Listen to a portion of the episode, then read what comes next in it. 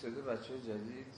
شما جدیدی؟ یک دو سه چهار پنج شیش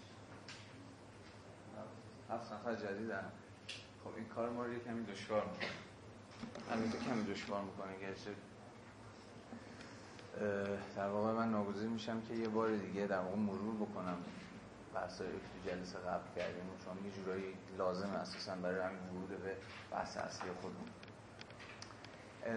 بنا داشتم که این جلسه حتی‌الامکان چون مثلا قولش هم داده بودم که بتونیم کلاس رو یه جورایی discursive پیش ببریم یعنی گفتگو و نظری، جر و بحث و مناقشه و اینجور چیزها چون به نظر می‌رسه که موضوع درباره مسئله یهود اساسا مسئله‌ای است مناقشه برانگیز. حالا جدا از اینکه مارکس چی می‌گوید یا نمی‌گوید خود در دعاوی مارکسی دعاوی است که میشه باهاشون مواجه شده و میشه راجعشون حرف زد. جلسه قبل خب خیلی این فرصت ایجاد نشد که گپ بزنیم. خب بیشتر من صحبت کردم بیشتر قصدم این بود که این جلسه و قصد من خواهد بود که این جلسه رو بیشتر بتونیم گپ و گفت کنیم. گرچه خب من کلاسم منطقه بودش در واقع پیش خواهد بود. پیشنهاد من اینه حالا نمی‌دونم از بچه ها بپرسم آیا براتون ممکن هست که ما بتونیم به دو تا یک ساعت و نیم کلاس رو ارتقا بدیم یا نه؟ برای بچه ها سخته مثلا زمان بندی هاشون برای یه خانم ها چجوری اوضاع؟ یعنی دو تا یه ساعت و نیم یعنی یه ساعت و نیم مثلا یه بریک 5 دقیقه 10 دقیقه بدیم یه نفسی تازه بکنیم بعد مثلا یه ساعت نیم دیگه چون من یه مقدار وانه دارم که نتونیم مواز پوشش بدیم. اون مشکل اولیه‌ای که با این چیز نداره جان. حالا پیش بریم بریم چجوری اصلا پیش خواهیم رفت. خب یه مقدار به خود کلاس هم مربوط میشه. کلاس مثلا رو غلطک افتاد و دیدیم که جو خوبه و بچه‌ها خسته نیستن یا دیدیم که یه ضرب رفتیم یا اصلا تونستیم دو ساعت در واقع کل بحث رو ببندیم. حالا اینکه برمیگرده به تمام چطوری؟ خوبی؟ این برمیگرده به اینکه کلاس در واقع چجوری پیش میره خب بحث رو همچون جلسه قبل دوباره شروع بکنیم به خود مسئله یهود. و از این صحبت بکنیم که اساسا خود این جستار چیه و اساسا چه اهمیتی داره. از بچه جلسه قبل می‌خواد یه خلاصه به ما بگه. رضا تو میگی کلی رژیم مسئله یهود که رژیم چی صحبت کردیم؟ خب سوال دقیقا نمیدیم تو اول پس تو من یه چیه کم آره بگو بگو می‌خوام اینو داریم. کلاس اوکی تر بشه و راحت وارد بحث بشه بگو. متن بگم اول که صحبت شد یه متنی در دوران جوانی مارکسه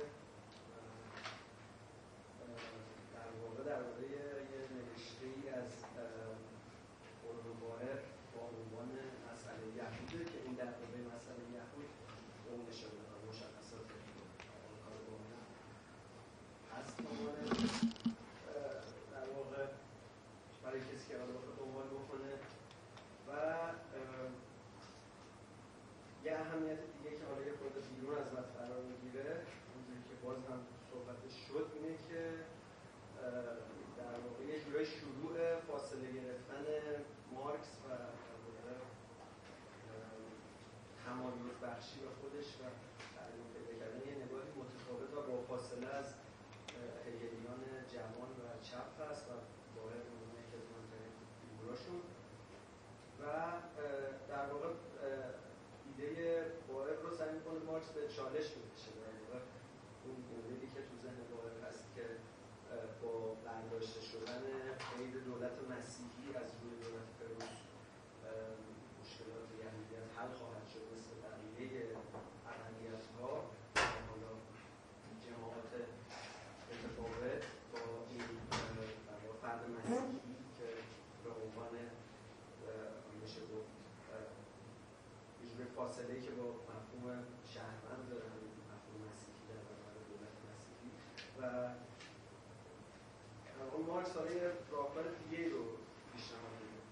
اما درباره خود مسئله یهود صحبت کردیم فکر کنم بیشتر این بود. منظورتون در این باره صحبت بکنم که یه خورده ما سعی کردیم که هفته گذشته حسام گفت بیش از سعی کردیم جلو ببره که این نگاه کلی داشته باشیم این مسئله یهود این مفهوم دیاسپورا و پراکندگی که از سال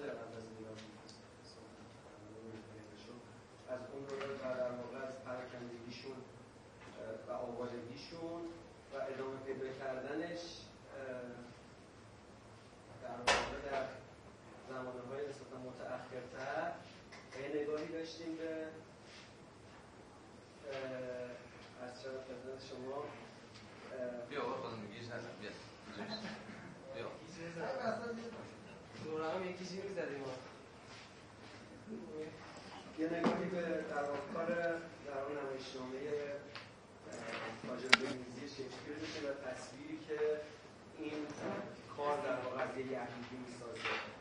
عنوان تصویری که بعدا هم ارجاع بهش داده میشه کسی که تماه کسی که پول رو فقط می‌فهمه و مختصات دیگه ای که حالا حتی یه اشتراکاتی با نگاه مارکس هم داره.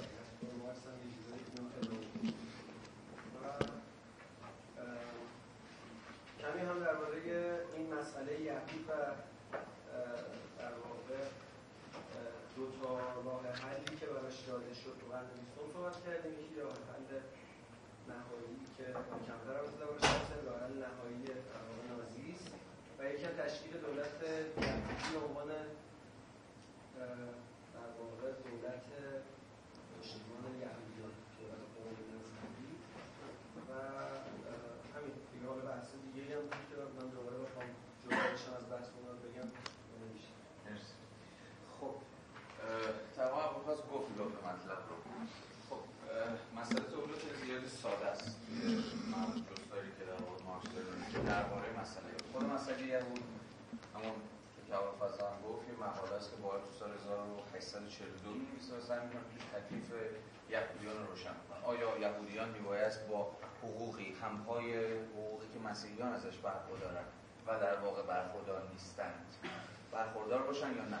یا به عبارتی آیا یهودیان هم میبایست شأن شهروندی پیدا بکنن یا نه؟ اساسا بنا به دلایلی یهودیان خارج از این دایره شهروندی میشن در واقع همین زور وارد توی مقاله مسئله یهودی که نشون میده نه اتفاقا یهودیان بنا به دلایل بسیار بسیار روشنی که حالا بس بس صحبت خواهیم کرد در واقع یک جور همونجور که عنوان خود مقاله هست جور شایستگی و توانایی شهروند شدن رو ندارن.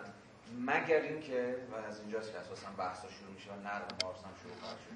مگر اینکه دست از یهودیت خودشون وردارن و از اون طرف هم دولت دست از مسیحی بودن خودش ورداره حالا این چیزیه که یه جور محوریت بحث این جلسه رو تشکیل میده و ما رو پرتاب می‌کنه تو بحث سکولاریته و حالا لایسیته و تفاوتایی که بین دو هست یکم صحبت خواهیم بحث اصلیمون دقیقا همین بود که اساسا مسئله یهود چیه؟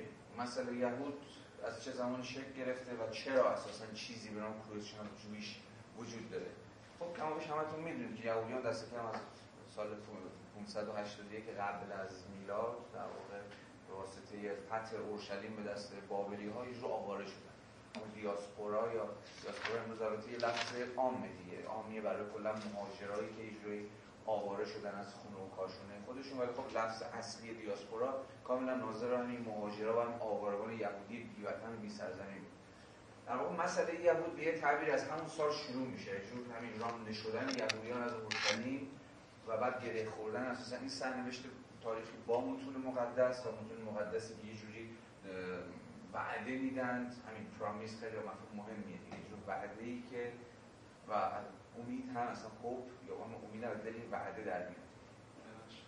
میشه سوال بکنم این بحثی که گفتی که باور گفتی که گفتی که مسیح دولت های بالاخره ایده ای که اومد مطرح کرده برای این حل قضیه که مثلا خب. یهودی ها حالا از یهودی بودن خودشون دست بردارن از یهودی بودن وقتی که میگه دست بردارن منظور اینه که از اون به مثلا اون حالت چیز نژادی و اینهای خودشون بیشتر دست بردن یا از آینه بیشتر خب. مسئله آینه سوال خوبیه ولی نمی‌دونم تو چقدر این نکته رو بهش واقف بودی این سوال پرسیدی اما ببینید یه شکاف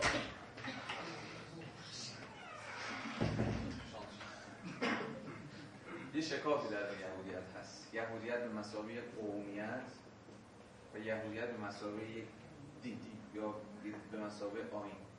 این شکاف خیلی شکاف جدیه. اصلا تمام در واقع شکافی همین امروز تو اسرائیل هم وجود داره. یعنی یه جور شکاف بین یهودیان اسرائیلی های سکولار و اسرائیلی های و در واقع اسرائیلی های دیندار یعنی همین شکاف بین این دو تاست فهم یهودیت مساوی قوم یا حتی اگر مایده یک نژاد یک نژاد به شدت بسته یک نژاد گونه و از اون طرف فهم یهودیت مساوی دین و یک آین قاعدتا بیش از هر چیزی در واقع بائر داره اینو می‌زنه. اما خب کیست که نداند که در واقع همزمان با نفی یهودیت مساوی یک دین در واقع یهودیت مساوی قومیت هم در واقع نفی حالا اینو جلوتر بهش برمیگردیم فقط می‌خوام این بگم موقعی که مثلا جنگ جهانی دوم خب. وقتی که مثلا یهودی ها رو کشتار می‌کنن مخصوصا تو این فیلم هایی که بالا مثلا در یهودی فرانسه و اینا آدم خیلی وقت که مثلا دولت ویشی فرانسه که حالا مثلا آزادی بیشتری داشت نسبت به قسمت نازی فرانسوی ها. اینا مثلا میامدن چیکار می‌کردن؟ خب مثلا شما پدر بزرگ یه موقع یهودی مثلا این ناظر بیشتر من نژاد طرف حالا تا حالا آین و اینو چیزه درست. اما این شکاف شکاف برسازنده است خود اصلا اسرائیل. یعنی اونایی که چون می‌دونید دیگه جلسه قبل تو حدودی صحبت شد. ما از تودور هرتزل هم صحبت کردیم. اون پدر صهیونیسم اون کتاب مهم دولت یهودیش. هرتزل آشکارا یک در واقع یهودی سکولار یعنی به یهودیت و به آین یهودیت به مناسک یهودیت هیچ باوری نداره. دقیقا مسئله جور یکی از اون راه حل های که مسئله یهود در واقع یه باش حل شد. مسئله سهیونیسم بود. بازم صحبت کردیم واسطه این ناسیونالیسم. خیلی مخ... در واقع یه جورایی نیرومندی که تو قرن 19 هم شکل گرفت. ناسیونالیسمی در واقع جوری همه ملت ها رو در دعوت می‌کرد که به واسطه جمع شدن زیر یک هویت ملی گفتمانی در واقع با هم به وحدت برسن سرزمین از یک طرف و در واقع جمعیت از یک طرف و دولت از یک طرف. دیگه سزنی که در واقع ناسیونالیسم دوش اون در واقع سوار شد. حالا بحثی بوده بحث ما منحرف می‌کنم ما مثل دوباره جلسه قبل رو تکرار کنم فقط همین به همین دادن خودهایی می‌خوام جلسه بسنده کنم که برای بچه‌ای جدیدن روشن بشه که مسئله در واقع توضیح خیلی زیاد از چه ولی این ولی این شکاف حواستون باشه دیگه. جدای از اصلا بحث این جلسه اون شکافیه که در واقع وجود داره. هنوزم توی اسرائیل به عنوان مهمترین راه حلی که یهودی‌ها برای همون خودشون رو جوریش پیدا کردن هنوز هم شکاف هست. اون کل ساختار اسرائیل امروز بر مبنای یهودیت مساوی قوم میچرخه. خب این خیلی نکته. خیلی سکولارهایی هستن که هیچ باوری مثلا به هیچ کنون از آموزهای یهودیت ندارن آموزهای مذهبی یهودیت ولی راست متأخرش که داره پررنگش می‌کنه یعنی حالا باز اینا در واقع دیگه راست میانه حساب میشن با توجه به در واقع یهودیانی که از های شرقی وارد شدن تو سالهای اخیر مهمترین حزبشون هم می‌دونی دیگه اسرائیل کشور ماست. مهمترین حزب دست راستی که همین یهودیان اروپای شرقی که توی ده 20 سال اخیر وارد اسرائیل شدن و اونا به شدت یهودیت رو دقیقا به مسابقه یک دین و آین در درجه اول می‌فهمن. الان می‌دونید که تنها بخشی که بخش از جامعه اسرائیل یه جورای دست خاخام هاست و خاخام ها می‌دونید هیچ مطلقا نفوذی ندارن دیگه توی اسرائیل. فقط توی یه حوزه نفوذ دارن اونم به یک معنی مهمترین حوزه است. فقط تو مسئله ازدواج طلاق تنها بخشی از جامعه اسرائیل دست خاخام هاست ازدواج طلاق راحت هم میشه فهمید چرا دیگه درسته؟ دقیقا یعنی کاملا یهودیت یک کاسته. بعد می‌دونی یهودیت که تنها دینی که اصلا تبلیغ نداره دیگه. مثلا تبلیغات نداره توی یهودیت. مثلا ایده advertisement و اینها اساسا با با مسیحیت شکل. یعنی تبلیغات یا از اون بالاتر پروپاگاندا. مثلا یهودیت به کل با ایده تبلیغات و در واقع پیامبری که یا به بهتر رسولی که به جانب امت میره و دیگران دعوت می‌کنه که یهودی بشن در واقع یه جوره منافات داره. یهودی یعنی شما اگه زمان یهودی باشین و غیر یهودی ازدواج کنین مرتد حساب میشین دقیقا آره. به شدت در واقع از این حیث دین سختگیری است. برای تن تن چیزی هم میگم خواهان ها دستشون تو اسرائیل این در واقع هم ازدواج طلاق بتونن اینو کنترل کنن. تا بتونن عملا ورود و خروج یهودیت رو عملا تو دستشون باشه. خب این یکی از ریشه های اینه به نظر مثلا مسئله صلح خاورمیانه است. یعنی یه جور همین پارتیکولاریزم ناب میگه. جزئیات گرایی ناب جور ناگشودگی و فروبستگی بر روی دیگری. حالا اینا خیلی پیامد خیلی ترسناکی داره.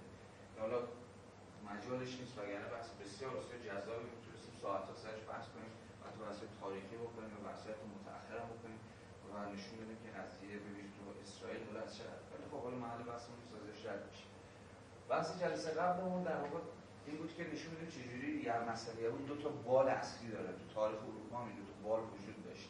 یک بال بال هم کلیشه های فرهنگیه کلیشه که راجع یهودیت شکل گرفته. و مارکس به ویژه تو مقاله دوم اونجا که داره روی مقاله شایستگی یهودی های مسیحیان برای آزاد شدن با حرف می‌زنه. به ویژه همین کلیشه های فرهنگی راجع به انسان یهودی رو داره باز تولید می‌کنه. یهودی مسابقه رواخا یهودی مسابقه انسان تنما یهودی مسابقه خودپرست و پول دوست و و و. تقریبا حالا نه اونچنان به تفصیل اما وقتی گذاشتیم و تاجر ونیزی شکسپیر رو نگاهی بهش انداختیم جلسه قبل. به شدت این کار مهمیه. یه جور چیز دیگه stereotype کلیشه انسان یهودی تو ادبیات غرب همین تاجر ونیزی شکسپیر که شما مشخصا این figure یهودی رو نمی‌دونه در واقع کاملا ویژگی های انسان یهودی آنچنان تو اروپای قرن 15هم 16هم و بعد می‌فهمید اینجا ترسیم شده. شایلاک همون رباخار یا نزول دهنده اعظمی که شرط می‌کنه که به شرطی در واقع پول به آنتونیو قرض میده که آنتونیو تعهد کنه که اگر او نتوانست پول رو برگردونه تکه از گوشتش رو گوشت بدنش رو آن هم تکه یعنی نزدیکترین بخش به قلب رو در واقع شایلاک بکنه و از آن خود یعنی همجور همین گوشت یه جور چیز دیگه یه جور آدمخواری مثلا کلیشه یهودی مثلا آدمخوار اساسا توی این ترسیم میشه. حالا لایه های دیگه هم داره لایه هایی که لایه های مهمیه بهشون بخش شایلات تو دادگاه عملا تو مقام و در در در مقام نماینده قوم یهود قرار می‌گیره یه دفاع می‌کنه از قومش که قومش تا چه پای تحقیر شده و سرکوب شده و هر آنچه که این قوم امروز هست پاسخ یا یه در واکنش به برخورد که در واقع مسیحیان رو یهودی کرده حالا نمی‌رسیم سرش بحث کنیم اما این بخش بسیار مهم یعنی کل حرف مارکس به ویژه به ویژه توی بخش دوم همین مقاله که از امروز شروع می‌کنم به خوندنش روی همین کلیشه یهودی سواره. کاملا شما این صفت ها رو با هم دیگه بخونین چجوری مارکس داره اصلا یهودیان رو دقیقا به مثلا پول دوست تمام می‌فهمه اما یه بخش دیگه هم هست. یه بخشی که یه مقداری چیزتره یه تحلیلی تره و برای ما هم به همون دلیل اهمیتش خیلی بیشتره. یه چیزی از قبل باز وقت خیلی سرش مانور بدیم اما در هر صورت بحث بسیار مهمی بود. روی مهمترین کاری که دست کم توی اوایل قرن بیستم روی نقش یهودیان در حیات اقتصاد مدرن انجام شد کار برنر زومبارد بازم صحبت کردیم و یادآوری کردیم که برای زومبارد هم اصر و همکار رو ببره با هم دیگه دارن روی ریشه ها و خواستگاه های سرمایه‌داری غرب کار می‌کنن. در واقع وقتی که وبر تو سال 1905 4 و 5 رو به پروتستان و اخلاق سرمایه اخلاق پروتستان رو روی سرمایه داری رو می نویسه و در واقع نقش برسازنده و مولد تفسیر پروتستانی از الهیات مسیحی در ساخته شدن سرمایه داری تاکید می‌کنه برنزونگاه یک دو سال بعد شروع می‌کنه در یه مقداری یه انحرافی به کار باید تاکید کنه و دست رو بگذاره برای اینکه نه پروتستان ها که بیش از اونها یهودیان بودن که ساخت ساخته شدن حیات اقتصادی مدرن همون کاپیتالیسم نقش در واقع مهمی داشتن. یه اشاره خیلی کوتاهی کردیم در کنار با خیلی از اشارات دیگه هم داشتیم. این این بود. بعدا من بهش فکر کردم چیزی که بسیار بحث مهمیه. باید گوش ذهن تو داشته باشید. ما خیلی وقت نمی‌کنیم سرش صحبت می‌کنیم اینه که در واقع در حالی که زومبارد با تأکیدی که بر روی در واقع یهودیان می‌گذاره نقش پول در یهودیت مشخصا به سراغ چی میره؟ به نقش سرمایه مالی یا همون پول. در ساخته شدن سرمایه اما ببینید تفاوت خیلی عمده داره. تفاوت بسیار تفاوت مهمیه. تاکید روی جورایی روی سرمایه روی خود مثلا مفهوم انباشت سرمایه نیست. که چی در میاد؟ کار. این خیلی نکته مهمیه. خیلی نکته مهمیه که دقیقا دو نوع تفاوت مثلا دو تا دو تا بال متفاوت دو تا اسپکت بود و جنبه متفاوت خود سرمایه داری. یعنی به نظر میاد که یک تحلیل ترکیبی یک تحلیل که سنتز و روش و سنتز خوب بلده و خوب آموخته میباید نشون بده که چگونه سرمایه داری از یک سمت واسطه پول به واسطه سرمایه سرمایه مالی یهودیت ساخته شد و چگونه و تقریبا همزمان به اتکای یک جوری تشویق کار و فعالیت اقتصادی و اون اکتیویتی به واسطه الهیات کالوانیستی پروتستانی. این خیلی بخش مهمیه و به نظر میاد که اساسا نمی‌توان مسئله سرمایه‌داری رو یه جورایی مستقل یعنی یهودیت و مسیحیت مستقل کرد و در واقع یه جورایی در برابر هم قرار داد جلسه قبل هم صحبت کردیم. نه وبر نه زومبارت هیچ کدوم کار همدیگه رو نفی نکرد. فقط بحث بر این بود که چگونه تاکید گذاری ها رو عوض کنیم. یعنی تاکید گذاری رو یه بار بذاریم بر سرمایه مالی و نشون بدیم چگونه سرمایه مالی و پول عملا نقش برسازنده داشته توی ساخته شده سرمایه داری و یه بار در واقع تاکید به الهام از روش وبری نشون بدیم که اساسا کار چه اهمیتی داشته توی ساخته شدن سرمایه این دوتا این یعنی دیگه لب لغاب بحث قبل. هفته قبل که خیلی مهم بود و من احساس می‌کنم که اگر اینا رو من نمی‌گفتم دوباره بچه های اضافه شدن شاید کمی گم می‌شد چون پیاپی ما ارجاع خواهیم داد به این محفوظات این چیزی بود که به زمان رسید در افتاد خب کل ماجرا رو توضیح داد. تو این بخش مشخصا اگه کسی مناقشه داره یا سوالی داره یا فکر کنه قضیه شکل دیگه است از هر جنسی بگه اگر نه که ما این بخش رو در واقع همین پوزیشن جویی شو در واقع به سر یافته اعلام بکنیم و بریم وارد خود متن میشه اگه کسی حرفی داره بگه تا ببینیم چه باید کرد او ببخشید فقط یه سوال من برو بپرسم یهودی ها اصولا بانکدارای اروپایی معمولا یهودی ها بودن. یا مثلا مثل خانواده فوگر ها و که مثلا جز خانواده خیلی مطرحی بودن. اول اون دوره رنسانس و حالا قرن 15 و 16 خب اصولا حالا نمی‌دونم. کار زنبارت و ببر رو توضیحی دادی که ببر بیشتر تاکید بر کار داره و زنبارت بیشتر تاکید بر سرمایه مالی داره این دوتا و یا مثلا مفسران این دو مثلا اعتقاد که هر کدوم از این دو نفر تاکید بیشتر بر روی نظر خودشون به عنوان چیزی که به حیات اقتصادی جدید اروپا شکل داده مثلا نگاه می‌کنم مثلا بر فرض حالا یکی طرفدار این باشه که به یک کار شکل داده به اروپای امروز یا یک طرفدار این باشه بگه که مثلا سرمایه مالی شکل داده به اروپای امروز یا اینکه این دو تا رو در تکمیل با هم میدن چون برخلاف خب امر مسلم دیگه. وقتی که بانکی باشه کسی که بخواد کار رو به عنوان مثلا پیش ببره توی جامعه بالاخره از اون سرمایه مالی بانکدار استفاده می‌کنه که یه کاری درست می‌کنه خب همه مسئله دقیقا سر همین همه مسئله. ببین یه جور توی این الگو داری مفروض بگید خب بانک هست خب نهاد ساخته شده. احتمالا هم مثلا این بانک احتمالا بیشتر دست یهودی هست و بعد اصلا کاری اگر بخواد ساخته بشه شما مثلا این سرمایه و فلان داره مثلا باید بره احتمالا سراغ بانک و این چرخه عملا یه جوری چرخه که همه به هم نیاز دارن. اما خب قاعدتا به دلیل اولویت مثلا سرمایه بر کار قضیه یه شکل دیگه میشه. در صورتی که این تحلیل خود این بازسازی تحلیل تحلیل بازسازی نادقیق همه تلاش مارکس چیه؟ همه تلاش مارکس دقیقا اینه که نشون بده که مثلا اهمیتش اینه. برای برای همین هم یهودیت رو می‌زنه که نشون بده که چگونه پول.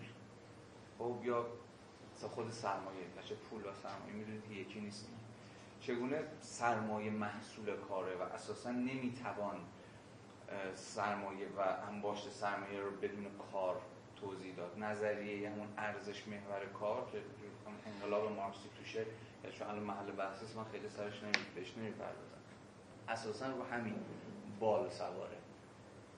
مشخصا مارکس درباره مسئله یهود یه جورایی با همین تبدیل یهودیت به استعاره برای سرمایه داری و تبدیل این و این جمله مهمش که در واقع یهودیت به صورت عملی الان بر کل اروپا حاکمه. خیلی نکته مهمیه. میگه درسته یهودیان از لحاظ حقوقی از لحاظ سیاسی از لحاظ اجتماعی شأن و منزلتی ندارن. اما دقیقا تونستن کل روح جامعه مدرن همون روح حیات اقتصادی رو در واقع و کل مسیحیت بدمن اصلا دقیقا مارکس اصطلاح همین یهودی شدن مسیحیت داره دیگه. اصلا یهودی شدن مسیحیت چجوری باید فهمید دقیقا با همین منطق. اینجا یهودی شدن مسیحیت همون حاکمیت روحیه کاسبکارانه یا روحیه خودپرستانه یهودی بر فضای مثلا جامعه مسیحی. حالا یه قدم اگه بیای عقبتر که باید ما جلسه بعد به تفسیر به کتابمون درخشان هگل بپردازیم دیگه. درآمدی بر عناصر فلسفه حق که هگل بین اون سه تا عرصه مهم خانواده جامعه مدنی و دولت تفکیک می‌ذاره و قدم روی جامعه مدنی برای هگل. و سنت پسا هگلی که مارکس تو اون سنت داره فکر می‌کنه همون قلم روی انسان های همین خودپرسته انسان هایی که فقط سر در منافع شخصی خودشون دارن. یا بگویید انسان اقتصادی هومو اکونومیکوس همون که کل حیاتش اجرایی هزینه فایده است برای بیشینه سازی سود که از حیث انسان شناسی مفروض بنیادین لیبرالیزم هم هست حیث انسان شناختی مفروضش همین هومو اکونومیکوسه که هگل منتقد سرسخت لیبرالیزم هم از حیث انسان شناختی همون سیویل سوسایتی رو یا با آرمانی برگلیش سوسایتی رو که همین اصلا برگلیش همین جامعه بورژوایی دیگه همین گونه میفهم از حیث انسان شناختی.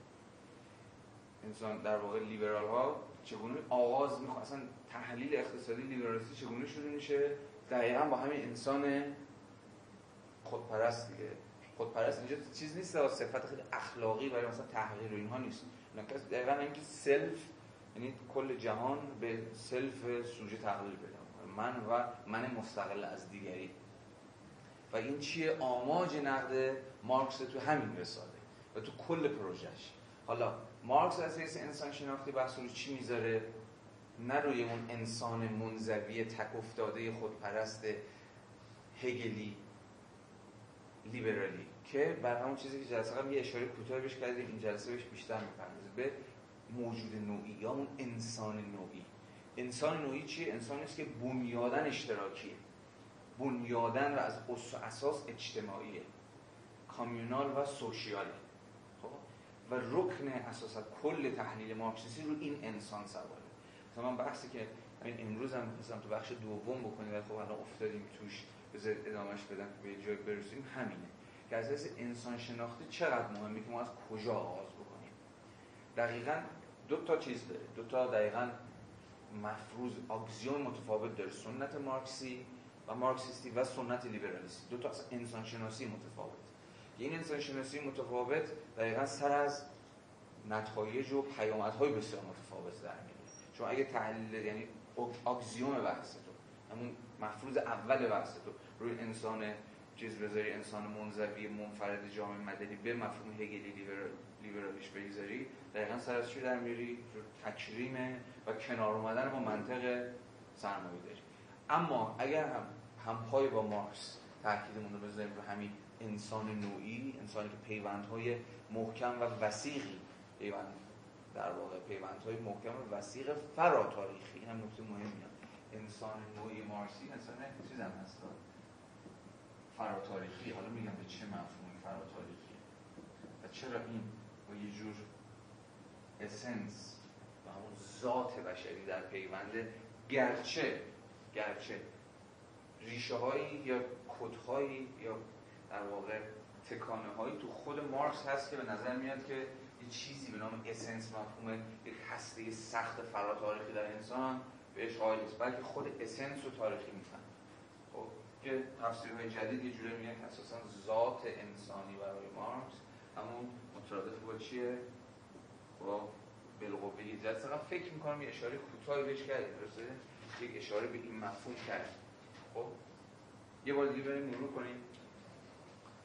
اما انسان نوعی مارکسی انسانی است که پیوندهای فرا تاریخی با هم نوع خودش داره. کل نظام در واقع مارکسی روی مفروض گرفتن این انسان سواره. جایی که جلوتر در واقع تو همین رساله که بهش برسیم حقوق بشر نقد میشه حقوق بشر با چه چیز نقد میشه؟ با چه در واقع آغاز حقوق بشر نقد حقوق بشر تو انگاری مارکسی چیه؟ دقیقا نقد انسان شناختی که کل مفروض حقوق بشر مصوب 1791 بعد از انقلاب کبیر فرانسه همین انسان منزویه رو مفروض گرفته و برای همین هم آزادی، برابری، مالکیت و امنیت. این چهار تا حقی که هر انسانی داره رو مارکس جا نشون میده تا چه پایه مبتنی همین انسان دیگه. اصلا اساسا به این انسان مطلقا فکر نشده. به این انسان نوعی که در پیوند با در واقع دیگری خودش یا دیگران خودش اینجا اینو کاملش کنم. اما خب اگر مفروض در واقع چنین انسان نوعی باشه که از اسنشیالی یعنی ذاتن در پیوند با دیگریه اون موقع ما مبنایی داریم برای نقد وضع موجود. اینو اینو اینو بذارید یکم روش بحث کنیم بحث خوبی. ببینید یکی از بحثایی که اصلا توی بعد در واقع epistemology جدید میشه اینه که مثلا critique مبنای critique کجاست؟ مبنای نقد. خب؟ ما چه مبنایی باید داشت؟ آیا سوال بذارید اینجوری تر کنیم؟ آیا برای نقد کردن یک وضعیت ما نیازمند این نیستیم که مبنای نقدمون رو تصریح کنیم؟ آیا می توان بدون تصریح کردن مبنا دست نقد زد؟ حالا این حالا پرسش این پیش میاد. اونایی که معتقدن بله نقد همواره تابع یک فوندیشنه تابع یک شالوده و بنیانه و باید این شالوده بنیان رو داشته باشه و باید تصریح کنه در واقع پرسش بعدشون این خواهد شد که خب این فوندیشن اساسا چی هست؟ این مبنا چی هست؟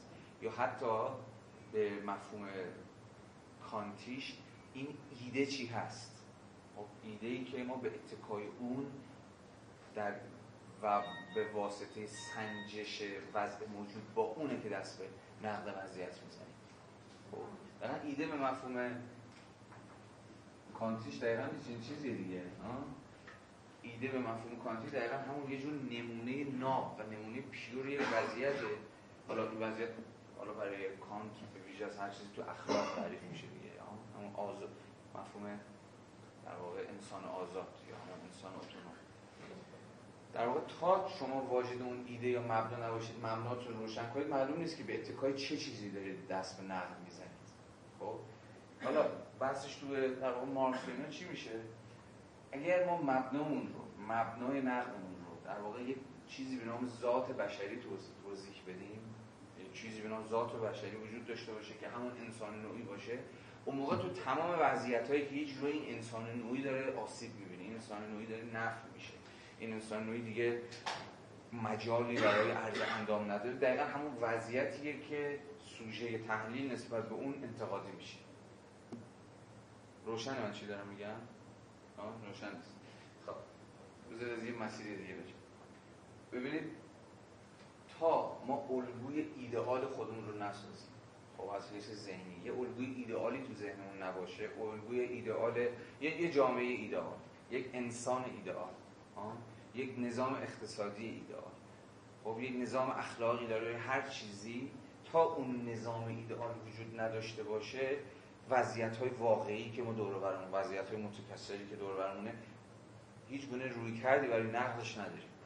خب یعنی نمی‌دونیم این وضعیت واقعا موجود و این وضعیت تاریخی رو اساسا چرا باید نقد کنیم؟ خب چرا من باید دست به نقد این وضعیت بزنم چون دقیقا یه نظام ایدئالی دارم که به اتکای اون در پرتو اون زیر سایه اونه که وضع موجود رو نقد می‌کنم خب تا دقیقا دست کم مارکس جوان تو حدود خیلی زیادی تصوری از اسنس یا همون ذات بشری داره. این ذات دقیقا همون انسان نوعی است. انسانی در پیوند با انسانهای دیگه. مبنای پس نقد مارکس به جامعه لیبرالی که مبناش همون انسان تک افتاده منزویه چیه؟ دقیقا همین انسان نوعی است. خب؟ وقتی من مفروضم انسان نوعی باشه تو وضعیت هایی که انسان نوعی داره نفی میشه و در برابر یک انسان منزوی تک افتاده در واقع داره به اساس نظام سیاسی اقتصادی تبدیل میشه همون جایی است که الگوی مثلا critique اساسا معنادار میشه. مثلا نقد یک وضعیت معنادار میشه. به عبارتی نقد مبنامند میشه foundational critique میشه. حالا هستند کسانی همچون فوکو و دیگرانی که حالا محل بحث اون نیست که معتقدن نه ما برای نقد یک وضعیت نیازمند این نیستیم که ایدئال اون وضعیت رو تو ذهن داشته باشیم. یکی از نقدهای مثلا هابرماس به عنوان فیلسوف متأخر به فوکو همین میگه فوکو کل تاریخ تمدن غرب رو نقد می‌کنه ولی هیچ کس نمیفهمه مبنای نقدش چیه. یعنی معلومه چه ایدئالی تو ذهنشه که حالا چون به اون ایدئال نرسیده وضعیت های تاریخی میشه وضعیت های مسئله دار وضعیت هایی که باید در واقع یه جورایی به گونه رادیکال کرد خود هابرماس میگه من یه ایدئال دارم دیگه ها؟ وضعیت ایدئال گفتار اون چیزی که خودش اسمش می‌ذاره ایدئال سپیچ سیچویشن. وضعیت آرمانی اسپیچ گفتگو. خب؟ این وضعیت آرمانی کاملا تصریح شده است کاملا مشخصه که در یک وضعیت آرمانی گفتگو بین من و یک دیگری چه شرایطی میباید فراهم بشه. آن جایی که این شرایط فراهم نیست همون جایی که من عملا نسبت بهش critical میشم نسبت بهش در واقع انتقادی میشم باز از همه مهمتر ideal type وبری. ideal type وبری رو به نظر میاد حالا بچه‌هایی که دست کم یه پاشون تو علوم اجتماعی ایناست باید شنیده باشیم دیگه. ideal type وبری چیه همون نمونه آرمانه. خود وبر هم حرفش اینه میگه ideal type چیه؟ یک نمون یک ابزار اندازه‌گیری یک ابزار تحلیلیه که ما از یه پدیده می‌سازیم. مثلا همین سرمایه‌داری خودش تحلیل کرد میگه من اساسا توضیح من و فهم من از سرمایه‌داری ساختن اون واسه ideal type ه حالا این ideal type چه به درد ما می‌خوره؟ در واقع به این کار ما خواهد اومد که نمونه های واقعی رو سرمایه‌داری در اروپای غربی سرمایه‌داری در در واقع در اروپای جنوبی سرمایه‌داری در آسیا سرمایه‌داری در امریکای شمالی همین موردهای مشخص. case ها رو به اتکای اون نمونه آلمانی که ساختیم در واقع چیکار کنیم؟ مقایسه کنیم با یعنی ما تا اون الگو نداشته باشیم راجع به وضعیت چی می‌تونیم بگیم؟ خب؟ و حالا این مثلا اینی که من دارم میگم حواستون باشه خود اینم خیلی محل بحثه. ها من فقط دارم سعی می‌کنم مسئله تو ذهنتون جا بیفته. حالا میشه ریستر شد و نشون داد که خب چه نقدی اساسا به خود ideal type وارده. میشه از اون جدیتر پرسید خود منطق ساخت شدن این ideal type ها چیه؟ آدم مثلا مثل وبر چگونه می‌تواند ideal type بسازد؟ آیا جز اینه که باید منتظر بشه از همین کثرت موارد و کثرت case ا؟ جوری خودشو بکنه تا بتونه توی ساحت آرمانی یا همون ساحت ایدئالی الگوی خودش رو بسازه یا نه؟ این بحثا بمونه. فقط حواستون باشه که حالا یه حاشیه روی بود. حاشیه روی بود که به نظر می‌رسه مهمه. به ویژه به بحث فهم ذات بشری توی دستگاه مارکسی اهمیتش باز کجا میشه؟ جایی که اساسا بحث alienation مطرح میشه. بیگانگی. خب یا بذارید مسامحتا ترجمهش کنیم همون از خود بیگانگی.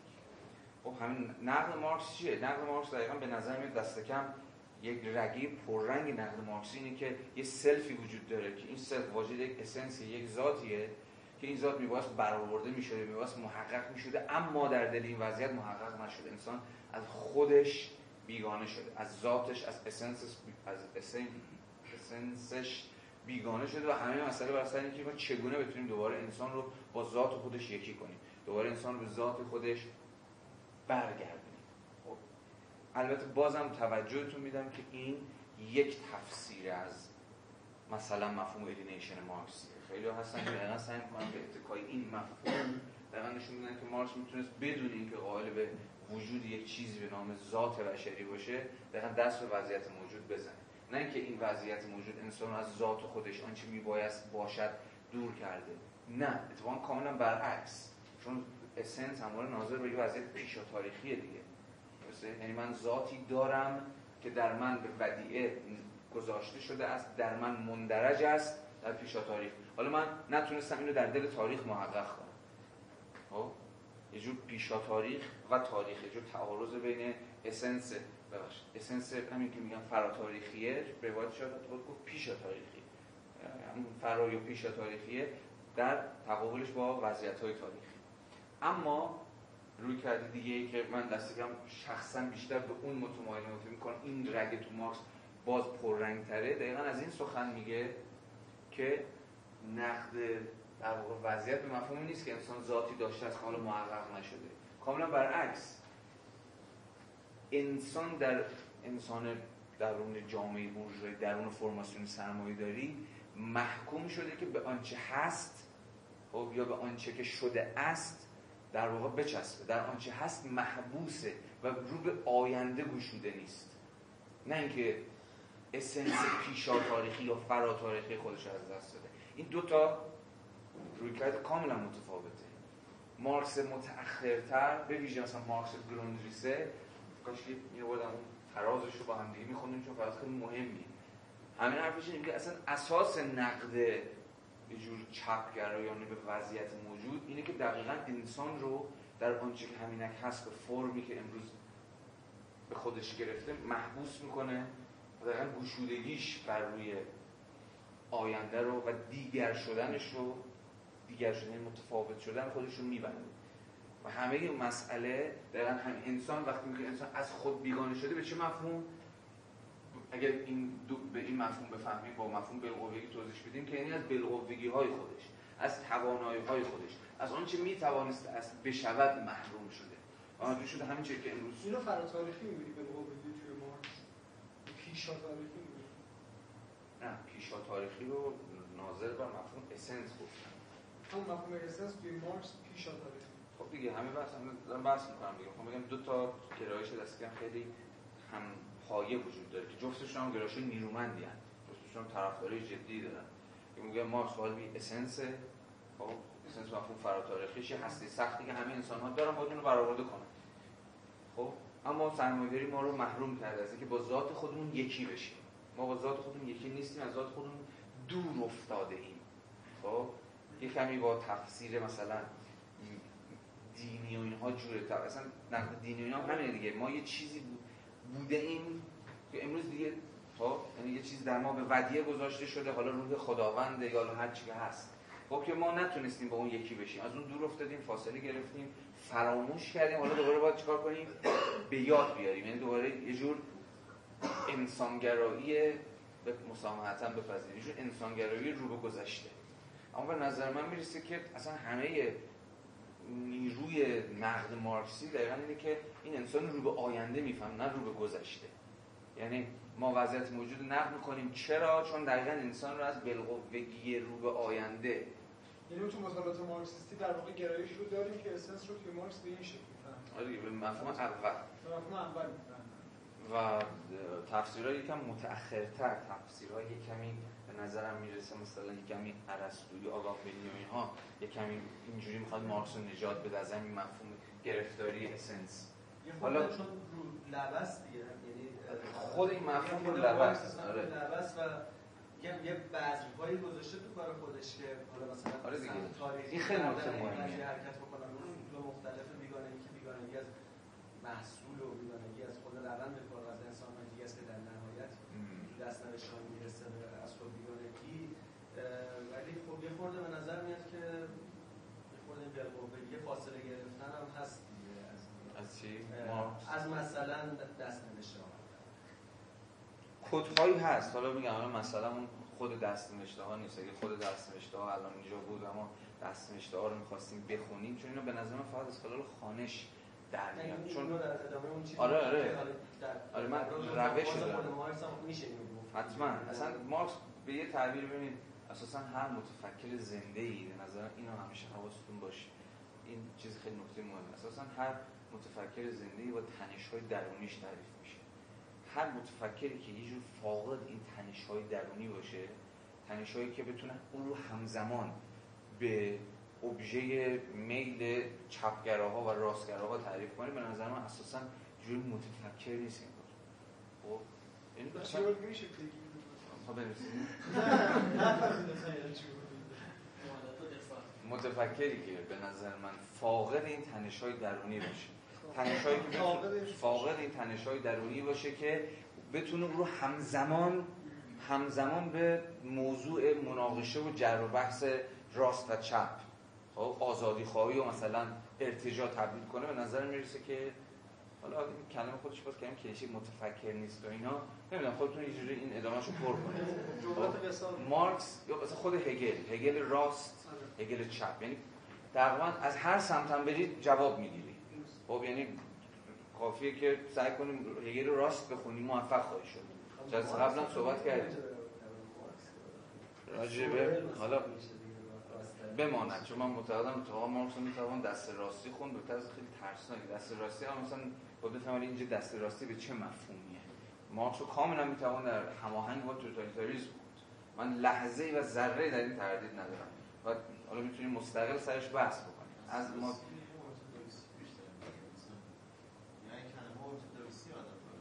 ارتودکس رو بذاریم کنار. اصلا ارتودکسی یه بحث دیگه است. چون به یه تعبیر اساسا برای خوندن مارکس نمی‌تونم ارتودکس نبود. اما نه اصلا گرایش توتالیتاریستی تو خود مارکس. حالا اینا بمونن این فقط کافی ذهنتون از اینکه یه مارکس یک و یگانه وجود داره که یه حرف خیلی مشخص و واضح زده بنابراین بقیه تفسیر مثلا تفسیر غلطی اون از ذهنتون دور کنید. این اصلا این اصلا اهمیتش به نظر من اهمیت کلیه. حسی روش شناسی انوار حواستون باشه. انوارتون اساسا تکست ها رو دقیقا بر حسب اون زاویه که شما برش می‌زنید خب بر حسب همین پرابلمی که شما وارد یه متن وارد متفکر میشید می‌تونید در واقع یه جوری اون رو متفاوت بخونیدش. حالا این رو می‌توان به صورت موردی نشون داد.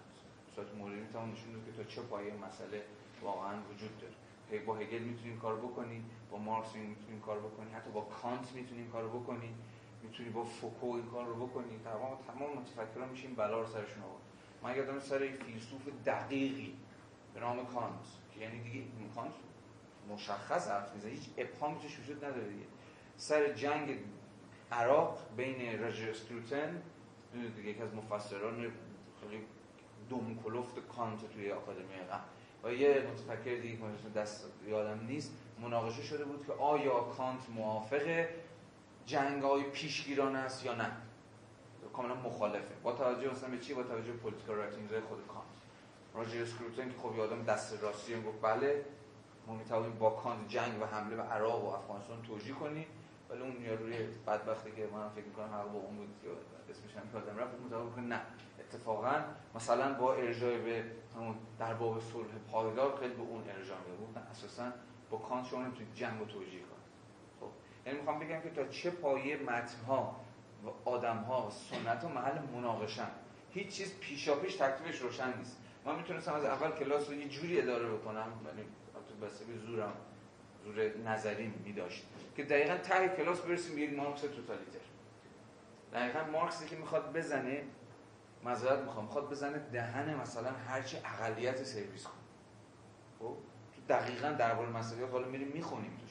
می‌بینید تا چه پای خطرناکه شما حواس بیسری ظریف کاری نباشه. دقیقا می‌تونیم بگید که آقا مارکس اتفاقا همپای با برون بایر. می‌خواد بگه آقا یهودی ها شما آزاد نمیشین؟ مگر اینکه خودتون از یهودیت آزاد کنید؟ و این پیامداش برای یه روی کرد چپ خیلی خطرناکی دیگه. اتون مثلا منم باید برگردم اتون مثلا به ها بگم یا به هموسکسوال ها بگم ها یا به کارگرا بگم یا به هر پارتیکولاریتی به هر جزئیاتی به هر گروه خاصی بگم شما آزاد نمیشید مگر اینکه دست از این خاص بودگی خودتون دست از این هویت خودتون بردارید و در یه چیز خود در یه چیز بسیار انتظار کلی به نام انسان خب ادغام بشید تا مثلا بتونید به حقوقتون برسید. این بحثی که کاملا حالا میریم توش هنوز بحث مقدماتی هنوز اجازه ما وارد متن بشیم ولی متن رو خط به خط خواهیم خون و شما خواهید دید تا چه پای این تفسیر تو مارکس هست.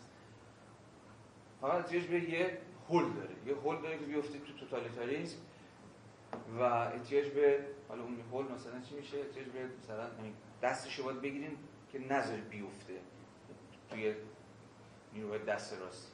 شما می‌دونید همین مقاله مارکس می‌دونید چقدر محل مناقشه بود دیگه. گفت آقا مارکس عملا یک آنتی سمیت آنتی سمیتیسته دیگه. یه جور سامی ستیز یهود ستیزه خب خیلی نقد شد حتی خیلی از چپگرایی که خودشان مارکس هستن دیگه کنار اومدن موقع که بله مارکس واقعا یه ضد یهوده. و واقعا با, با یهودی ها اصلا مشکل داره. خب و تفسیری که این متن آره دیگه تا خیلی زیاد بعد دقیقا آره تروسکی یهودی عملا با توجه به خود گفتمان مارکسی می‌تونستی زیرا و یهودی رو بزن اگر اگر یه جاهای تفسیرهای الحاقی وارد نشه. حالا بگذن این نقطه شناسی بود که من خیلی مهم بود و این رو از نمی‌دونم چی بگم که مشی فرادستانه نداشته باشه از من به شما نصیحت نمی‌دونم از من به شما یادگاری اینو هر چی که شما فکر می‌کنید که حواس همواره به این تنش درونی خود سنت ها و آدم ها باشه. و همواره هم حواستون باشه که نجات دادن یک آدم مستلزم یه جور نبرد هژمونی که دیگه. شما برید اول چیزو یه جور نجات بدید خیلی ما خیلی متفکران مثلا باید نجاتشون بدیم از دست مثلا سنتگرا از دست فاشیستا. کسایی که ادغامشون کردن مثلا یه لحظه مثلا شما نیچه رو به حال خودش ول کنی میفته دست کی؟ میفته دست آقای هیتلر رو باش فاشیسم رو توجیه می‌کنه. یه لحظه حواس دست فوکو پرت بشه میفته دست رفقا. و بعد ما با همون بکو می‌زنن ما خب بنابراین همواره مثلا ها؟ آیدگر آیدگر خودش چیزه آن راست. راجع هایدگر از همه باز دقیق تره چون دقیقا هایدگر می‌دونم هم پس ساختارگرای فرانسه چپش کردن. خب و خیلی های دیگه می‌دونید دیگه تفسیر راستی. خب الحمدلله تو ایران راستش قوی شد و قدرت گرفت. و مثلا چه می‌دونم تنها کسی که مثلا سعی کرد هایدگر رو یک کمی اونم خیلی با آب و تاب و ملات چپ بخونه فقط احمدیه دیگه. با کمالتون کتاب دوست جلدیش یک کمی سعی کرده مثلا هایدگر رو دست مثلا جریان فردیدیانی نجات حالا در اصل پراکنده نیست دارن فکر نکنید که خب این بحث پراکنده ربط به کلاس الان مستقیم به کلاس مربوط میشه چون نکته است متدولوژیک. اساس متدولوژیک خیلی باید حواستون باشه که چجوری وارد در واقع این سنت ها بشه حالا دیگه اینو بذارید که بحث رو اینجا خاتمه بدیم. ساعت چنده؟ خب. خب بگذارید که خب. بذارید که برای اینکه استارت هم بزنیم وارد متن بشیم. این بحثی که می‌کنیم یعنی شما جلسه پیش نبودم توی این بحثی که سر یهودیت می‌کنیم این نسبت بین نام یهودی با قوم و دین مهود یهودی چیه؟ یعنی شما مثلا تاریخ یهودی یهودی رو به مالندوز و چه می‌دونم طماع اینا معرفی می‌کنه. ولی یکم که جلو میره به خصوص این تفسیری که مارکس میگه حالا فرقی که مثلا بین دست کشیدن از یهودی بودن یا دست کشیدن از خود بودن وجود داره سر خود همینه. که این نامه میگه انگار توی مثلا دوره مثلا بعد روشنگری میشه یه نام توفالی این که دیگه انگار ارجاع مستقیمی به مذهب یهودی و قوم یهود نداره. خود اون تمام بودن و این چیزا همین فرمان همین چیزای بیت فرمان. فهمیدم. آیا به این می‌خوای بگی که دیگه یهودی نیست که طماع و خودپرست و پول دوسته بلکه پول دوست و طماع و پول خودپرسته که یهودیه؟ بعد این سوالم دقیقا کجاست آره. بعد حالا چون دیگه میگم یهودیت خب یه استعاره میشه. میشه یه نام توفانی. خب بعد اینجا تو موقعی که داری بحث می‌کنی سر مسئله یهود پیوندش رو با اون قوم و دینش چجوری می‌خوای؟ توی یه همچین شرایطی که دیگه این نامه ارتباطش رو با اون از دست داده چجوری می‌خوای چیز کنی؟ خب نکته خوبیه. ولی ببین تمام این حالا زوری که من زدم و این راهی رو که رفتیم و اون یک جلسه و نیم گذشته و هنوز وارد متن هستش هنوز داریم دورش میچرخیم یه جورای تلاشی بوده برای روشن کردن تکلیف همین ماجرا. من تلاش همین بود که افق متن رو افق متن رو توی سال 1843 بازسازی کنم. خب یعنی که تو سال 1843 که مارکس داره درباره مسئله یهودی می‌فهمه یهودیت چیه؟ و یهودیت چگونه فهمیده میشه؟ خب و حالا مارکس با خود یهودیت چه می‌کنه؟ به نظر میاد که خب خیلی روشنه تا حدود خیلی زیادی. مارکس مشخصا مارکس مشخصا. یهودیت رو مثلا یک استعاره می‌فهمه. و همین گفتم دیگه صحبتش اینه که از یهودی شدن مسیحیت حرف می‌زنه از غلبه روح یهودی بر کل جهان مسیحی حرف می‌زنه. و به نظر میاد که اینجا یهودی دقیقا یک معنی داره یعنی یک دلالتی داره یا به عبارت همون یک استعاره است. اما به صورت مشخص اونجا که مارس مربوط میشه کاملا یهودی در پیوند با شرایط تاریخی خود قوم یهود هم هست. یعنی جد یعنی بس بر این نیست که دیگه قوم یهود به اصطلاح از اون کلیشه های فرهنگی خودش به اصطلاح توهی شده. الان فقط مارکس که داره اینها رو نسبت میده به اصطلاح این ویژگی ها رو داره نسبت میده به یهودیت. نه برای مارکس مشخصا شایلاک همچنان مهمترین و دقیقترین انسان چیز یهودیه. چون می‌دونید دیگه تو چیز فکر کنم تو سرمایه جلد یک اگه اشتباه نکنم اتفاقا مارکس دقیقا دوباره اتفاقا دقیقا همین شایلاک تاجر ونیزی ارجاع میده. دقیقا ارجاع میده و میگه که دقیقا شایلاک نه یک یهودی که یا به عبارت بهتر قبل از اینکه شایلاک یک یهودی باشه یک کاپیتالیسته. خب دقیقا یا نماد همون انسانه سرمایه داره یا سرمایه پرسته یا هر چیز شبیه به این. بنابراین به نظر میاد هنوز تو مارکس یهودیت یعنی یهودیت واقعی تاریخی از یهودیت به مسابقه یک استعاره هنوز جدا نشد کاملا اینها با هم هنوز عجینن. خب؟ به نظر میاد این دیگه عملا جدا شدن این دوتا از هم دیگه یه جور محصول قرن بیستمیه. و از همه مهمتر به نظر محصول خود تشکیل حالا جلسه قبل تو صحبت کردیم. تشکیل خود اساسا دولت اسرائیل که دیگه یهودی رو جدا کرده از دلالت های تاریخی خودش. و کاملا دیگه ما با اصلا با یه واقعیت دیگه سر کار داریم. و تا سال برای سالها و سالها یهودی استعاره باقی موند چه برای تو دست اقتصاددان های مثل مارکس چه تو دست در واقع فیلسوفانی عجیب و غریبی مثل مثلا تو آدورنو اون جمله معروف آدورنو نمی‌دونم شنیدید یا نه. کلمات خارجی یهودیان زبانند این جمله خیلی جمله تکان دهنده ولی خب در این حال شما می‌تونید بفهمید که منظور مارکس منظور آدورنو چیه. توی اخلاق صغیر هم داره دیگه دقیقاً. خب کلمات خارجی یهودیان زبانند. دقیقا منظورش اینه که خب همین کلمات خارجی هم یه جور بلا تکلیفی یه جور عضو وضعیت بودن اما به شمار نیومدن رو دقیقا دارن. یعنی می‌بینید که یهودیت جا به جا دقیقا بر اساس منطق تاریخش داره استعاری هم فهمیده میشه. اما تا اونجایی که به 1843 و درباره مسئله یهود مربوط میشه این فقط استعاره نیست. هم تاریخه و هم استعاره. خب؟ یعنی هم بازگو کننده یهودی واقعیه. همه حرف مارکس اینه دیگه. مثلا میگه بایر اشتباه می‌کنه که میره سراغ یهودی روز سبت. سبت همون شنبه است دیگه. روز شنبه که یهودی ها قراره که هیچ کار نکنن دیگه. دست سیاست نزن بشن خونه میگه که بایر اساس نقدش رو یهودیتی می‌ذاره رو یهودی دیندار یهودیتی که مناسک روز سبت رو اجرا می‌کنه. و میگه من اصلا کار من در برابر کاری با یهودی دیندار ندارم من کاری با یهودی واقعی و یهودی تاریخی دارم. یا یهودی روزمره. یهودی روزمره کیه؟ یهودی واقعی کیه؟ یهودی که دقیقا در دل همین مناسبات تولیده. یهودی که داره همین به روح حاکم بر جامعه مدنی تبدیل شده. خب؟ بنابراین حالا بحثمو جمع بکنم گرچه احساس بکنم که می‌تونستم بهتر سوالت رو مثلا پردازش بکنم. ولی لب لبا به حرفم میشه. تا اونجایی که به مارکس مربوط میشه و مارکس این رساله یهودیت هم تاریخ یا انسان یهودی هم تاریخ و هم انسان واقعی تاریخیه و هم استعاره. همزمان داره همزمان با هم داره پیش میره. اصلا همه قدرت این جستار همه قدرت این یادداشت دقیقا همینه. به درد خورد این صحبت ها.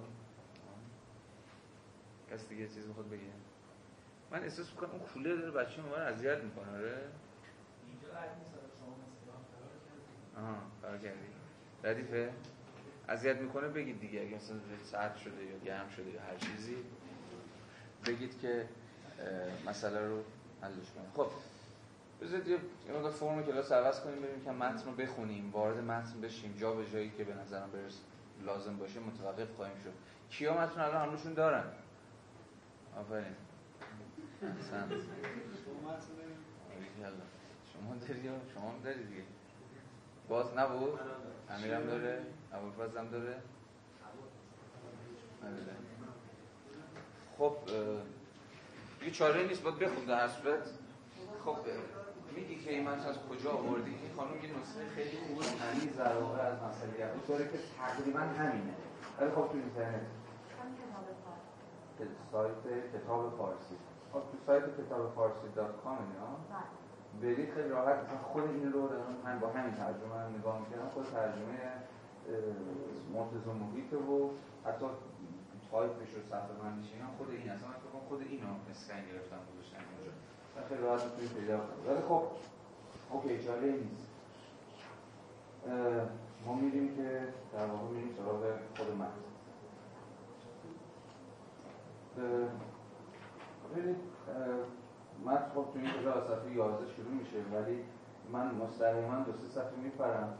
همون میرم سراغ همون جایی که در واقع مارکس یه جورایی داره کل حرف برون بار توی مسئله یهود داره سعی می‌کنه خلاصه کنه و توضیح بده که ادعای چیز چیه ادعای باهر چیه. اینو در واقع این خلاصه رو ما از ماس میپذیریم و در واقع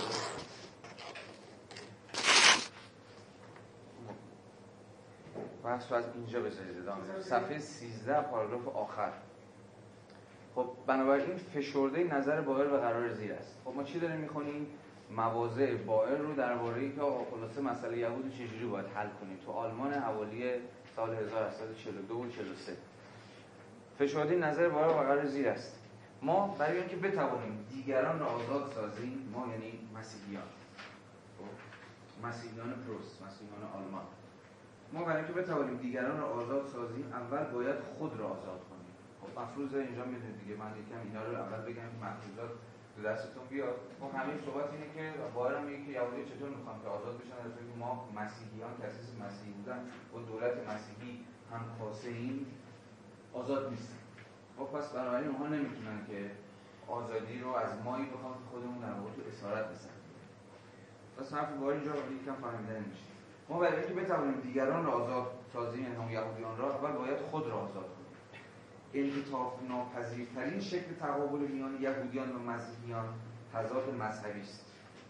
چنین تضادی را چگونه می‌توان حل کرد؟ با ناممکن ساختن آن. پس باید تضاد مذهبی بین یهودیان و مسیحیان رو به زنگار باید ناممکن کرد. تضاد مذهبی چگونه ناممکن شود با الغای مذهب. هنگامی که یهودیان و مسیحیان تشخیص دهند که مذاهبشان چیزی بیش از مراحل مختلف تکوین اندیشه بشری نیست. پوست های مار مختلفی که تاریخ کنار می‌گذارد به انسان آن ماری است که این پوست ها را میاندازد.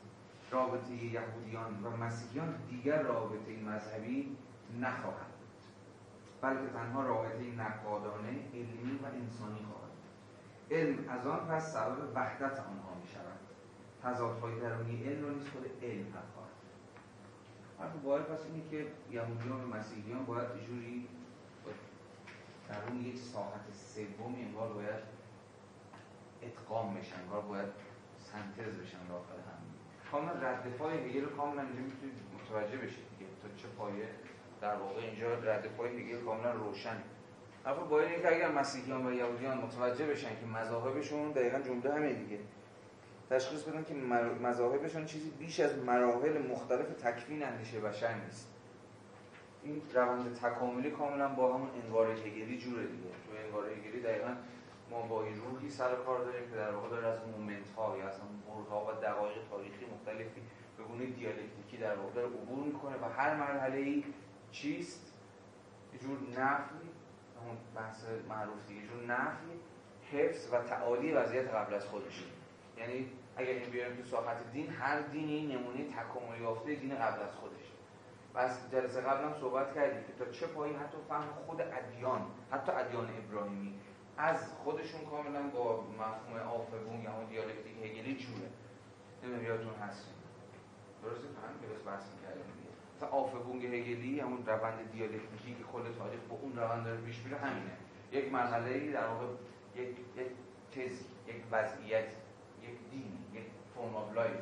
هر چیزی شما فکرش می‌کنید یک صورت یک صورتبندی فلسفی. دقیقا تا انتهایی که تا انتهایی که مرزهاش و فضای درونش بهش مجال میده واقع رشد می‌کنه.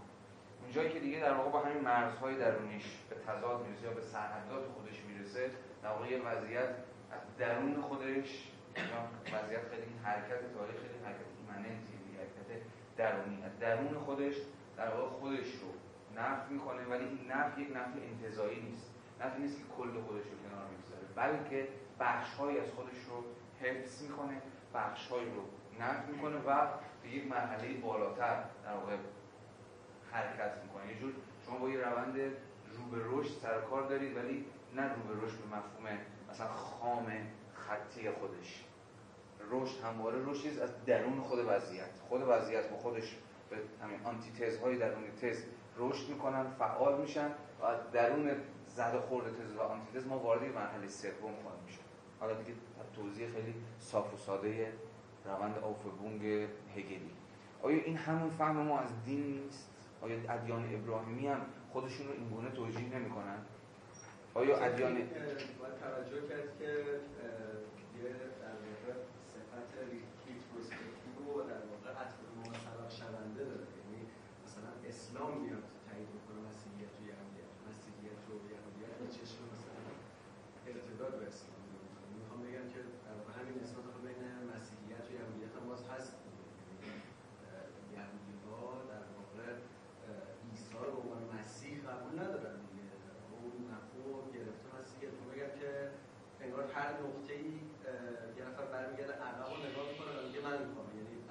به این ور درست نیست دقیقا همینطوره اینه که خطیش می‌کنن که گفت خطی نیست که خود حالا در واقع جنبه تبلیغی رو از این نظر ایدئولوژیک هم داره اما تا اونجایی که به ادیان مربوط میشه حرف درسته. اما دقیقا این راجع به خود راجع به خود آفوگون هگلی هم درسته.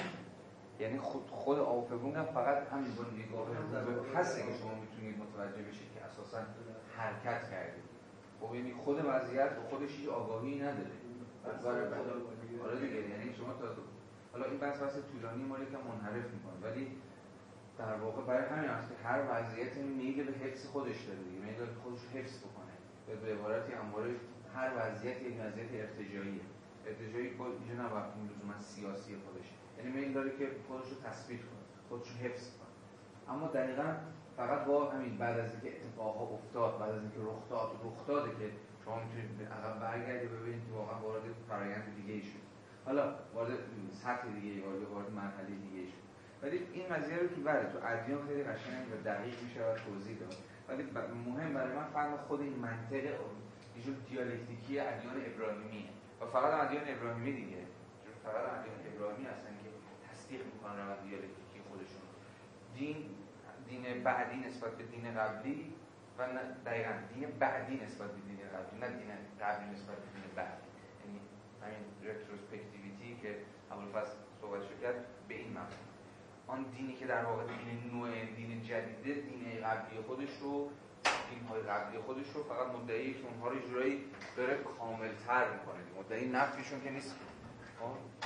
نه مسیح این بلا رو بر سر یهودیت آورد که بگه یهودیت مثل یه انحراف بود.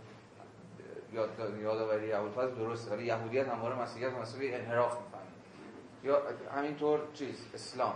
البته این این رو فقط تو ساعت یه جوری فلسفه دین مثلا میشه توضیح داد. اگر بیایم تو تاریخ قضیه خیلی ساده میشه. تو تاریخ همه ادیان دارن میگن نفی می‌کنن. باید لازم تاریخی یعنی جور مسیحی مسیحیان مسلمان رو مسلمان مثلا یهودیان رو و خیلی قضیه پیچیده میشه. ولی تا اونجایی که به اونتولوژی ادیان مربوط میشه اونتولوژی ادیان اونتولوژی که دیالکتیک رو در واقع میپذیره. حرکت دیالکتیک ادیان. حالا همه این در واقع یه جور روده درازی برای چی بود؟ برای توضیح همین بحث در واقع بائر بود. و اگر یهودیان و مسیحیان بفهمن که دینهاشون چیزی نیست جز یک مرحله ای که عقل بشری یه روزی تو مرحله بوده حالا امروز باید از این مرحله عبور کنه و خودش رو وارد سطح بالاتری از در واقع عقل بکنه. عقل یه داره عقل تر میشه یا عقل داره روند تکاملی در واقع طی می‌کنه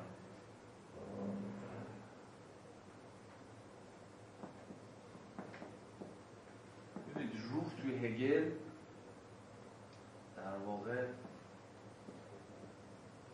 روح تو هگل حرکت تاریخیش حرکت از مراحل ساده و ابتدایی آگاهی به مراحل پیچیده تر و متکامل تر آگاهی. حرف در واقع همه هم یه جور حرف هگل توی تو فلسفه تاریخش اینه که روح یعنی هنر یکی از ابتدایی ترین شکل های آگاهی بشریه. دین سطح بالاتری از این آگاهیه. سطح آگاهتر یا خداگاهتری از این آگاهیه. و اوج آگاهی که یه همون خودآگاه شدن روح به خودشه فقط و فقط تو ساحت فلسفه است که محقق میشه. اون جایی که روح به خودش آگاهی پیدا می‌کنه. تو ساحت چی؟ تو ساحت concept. خب فقط فلسفه است که conceptual ه و فقط در ساحت concept در ساحت مفاهیم که روح می‌تواند خودش را بیاندیشد. نه در دین و نه در هنر مطلقا concept وجود نداره. خب یه جور بیواسطگی یه جور میل به یکی شدن با ابژه وجود داره. حالا اینو وقتی که برسیم به مواضع فویرباخ راجع به در فهم فویرباخ فویرباخی از دین که من یه بخشی از متن خود فویرباخ اون به مهمترین کارش Essence of Christianity ذات مسیحیت آوردن ما هم بخونیم تا حدودی تکلیف روشن خواهد شد. حالا همه حرف بایر چیه؟ حرف بایری که یهودیان و مسیحیان اینجا. تو یک ساحت نسبتا دونپایی و میانی عقل بشری هن.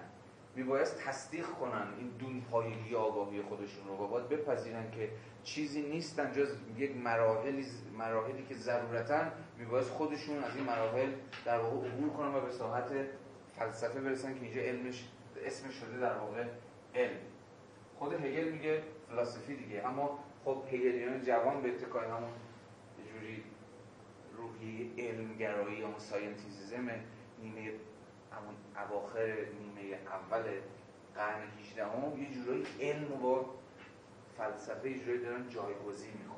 اون ساحتی که همه این شکل های ابتدایی یعنی حتی ما می‌تونیم که بگیم که یه مرحله چهارمی اصلا به این هست که از فلسفه هم آگاهانه تره یعنی اونجاست که همه انسان یا همون روح به بالاترین درجه آگاهی خودش می‌رسه. همه مشکلات پیش, پیش از خودشون رو می‌تونیم ساعت علم حل کنیم. یهودیان و مسیحیان پس باید تصدیق کنن که چیزی نیستن جز مراحل ضروری در روند سیرورت یا شدن روح. و اگر به این نقطه آگاه بشن که همین مراحل تصادفی هستن که روح داره طی می‌کنه اون موقع است که بدون دردسر خودشون رو نفی می‌کنن و یه وارد قلم رو فلسفه یا علم میشن. یه بار دیگه بخونیم. هنگامی که یهودیان و مسیحیان تشخیص دهند که مذاهبشان چیزی بیش از مراحل مختلف تکوین اندیشه بشر نیست. همین مسئله که اینجا صحبتش کردیم. چیزی نیست جز همین روند تکاملی. اگر این رو بفهمند رابطه یهودیان و مسیحیان دیگر رابطه مذهبی نخواهند بلکه تنها رابطه نقادانه علمی و انسانی خواهد بود. یعنی یه جوری انسان یه انسان با خودش یکی میشه. خب انسان و آگاهی یا به عبارتی انسان با آگاهی خودش یکی میشه که جور اوج هدف سنت یه جوری روشنگری هم تا حدود زیادی همین و خب همه حرف بار همین. مثالش هم که می‌زنه خود مارس مثال جهن بار می‌زنه مثال پوست مار دیگه. یعنی انسان چیزی نیست جز همین یه پوست انداختن. از این پوست ها رو میاندازه تا بتونه به بالاترین درجه آگاهی برسه. این یکم هماهنگ یک کمی با بچه که جامعه شناسی خوندن اون مرا اون سه مرحله فلسفه تاریخ آگوست کنتی رو می‌دونن می‌تونن این قضیه رو بهتر بگیرن که قضیه چیه. آگوست کنت هم دیگه اوج پوزیتیویست همون پدر جامعه شناسی. اینا دقیقاً یه فلسفه تاریخ داشت دیگه. یه فلسفه تاریخ سه مرحله که اول یه همین قلمرو یه جورایی متافیزیک قلمرو ادیان. مرحله دوم یه جور قلمرو همین علوم کمی فلسفیه و مرحله سوم دیگه قلمرو science ه. همه اینها یه جور شکل شکلی از آگاهی بشر به جهان. یه جور آگاه ولی خب آگاهی ابتدایی که همون فلسفی دینی آگاهی میانی که همون آگاهی فلسفی مشخصا و عالیترین نوع آگاهی که دیگه در خودش در علم جدید در ساینس متولد می‌کنه و اوجش هم تو جامعه شناسی ابتدای کنت در واقع همون مرحله که دیگه آگاهی یه به پایان راه خودش میشه و علم به همه سوال ها جواب میده بهتر از هر در واقع پاسخ دیگه یه جوری انگار کل قرن 19 هم الگوی تکاملی رو داره. خب؟ اگه این الگوی تکاملی رو همون معیار و مبنا و ایده که به ساعت پیش سعی صحبت می‌کردم گویا اگر چنین معیاری نباشه دست این فلسفه قرن 19 برای نقد وضعیت کوتاه باید به چه اتکایی یهودیان و مسیحیان خطاب می‌کنه که دست از دین خودتون بردارید؟ کجا وایساده که می‌تونه این ادعا رو؟ چون ادعا ادعا گنده دیگه. خب این جاگاه متعالی چون عملا داره از جاگاه یه سوژه متعالی داره حرف می‌زنه. سوژه ترانسدنس دیگه. درسته؟ یعنی نسبت به وضعیت مثلا بالا وایساده داره کل وضعیت رو می‌بینه و بالا داره میگه کی باید چیکار بکنه. این فقط فقط به اتکای وجود یک فلسفه تاریخ اونه فلسفه تاریخی که شما ازش آگاهید و خبر دارید چیه و یک یک بالش فلسفه علم مفهوم پوزیتیویستی آگوست کنتی کلمه است. یه بال دیگهش توی فلسفه تاریخ با همه اون پیچیدگی‌های عجیب و غریب توی سنت ایدالیسم آلمانی با تاکید بر هگل. هگل عملا یه جور همین به یک مفهومی یه جور سکولار کردن الهیات مسیحی دیگه. یعنی یه جور تبدیل تئولوژی به تلئولوژیه. تبدیل الهیات الهیات مشخصا مسیحی به چی؟ آیت شناسی یعنی از تئولوژی همین تئوس خدا امر مقدس به تلوس. همون قایت البته خب پیوندهای وسیقی هم بین تئو و تلوس وجود داره دیگه. پیوندهایی که خدا و قایت یکی هم. یا همون قایت همون خداست. به حال همه الهیات ها یا دسته هم الهیات های ابراهیمی یه همین قایت انگار هستن دیگه. تاریخ سرانجامی داره یه تنگی داره. اون تنگ روزی به حال از راه خواهد رسید و توی از راه رسیدن این قایت هم هیچ انقلتی وجود نداره. این قایت وعده هم بحث وعده وعده داده شده. به مؤمنان و مؤمنان هم باید امیدوارانه به این تلوس بنگرن. دقیقا کاری هم که هگل داره می‌کنه دقیقا یه جوری همینه. یه جور سکولار کردن مسیحیت و قایت اندیشی مسیحیه. اما اینجا دیگه قایت چیه؟ در دل خود تاریخه.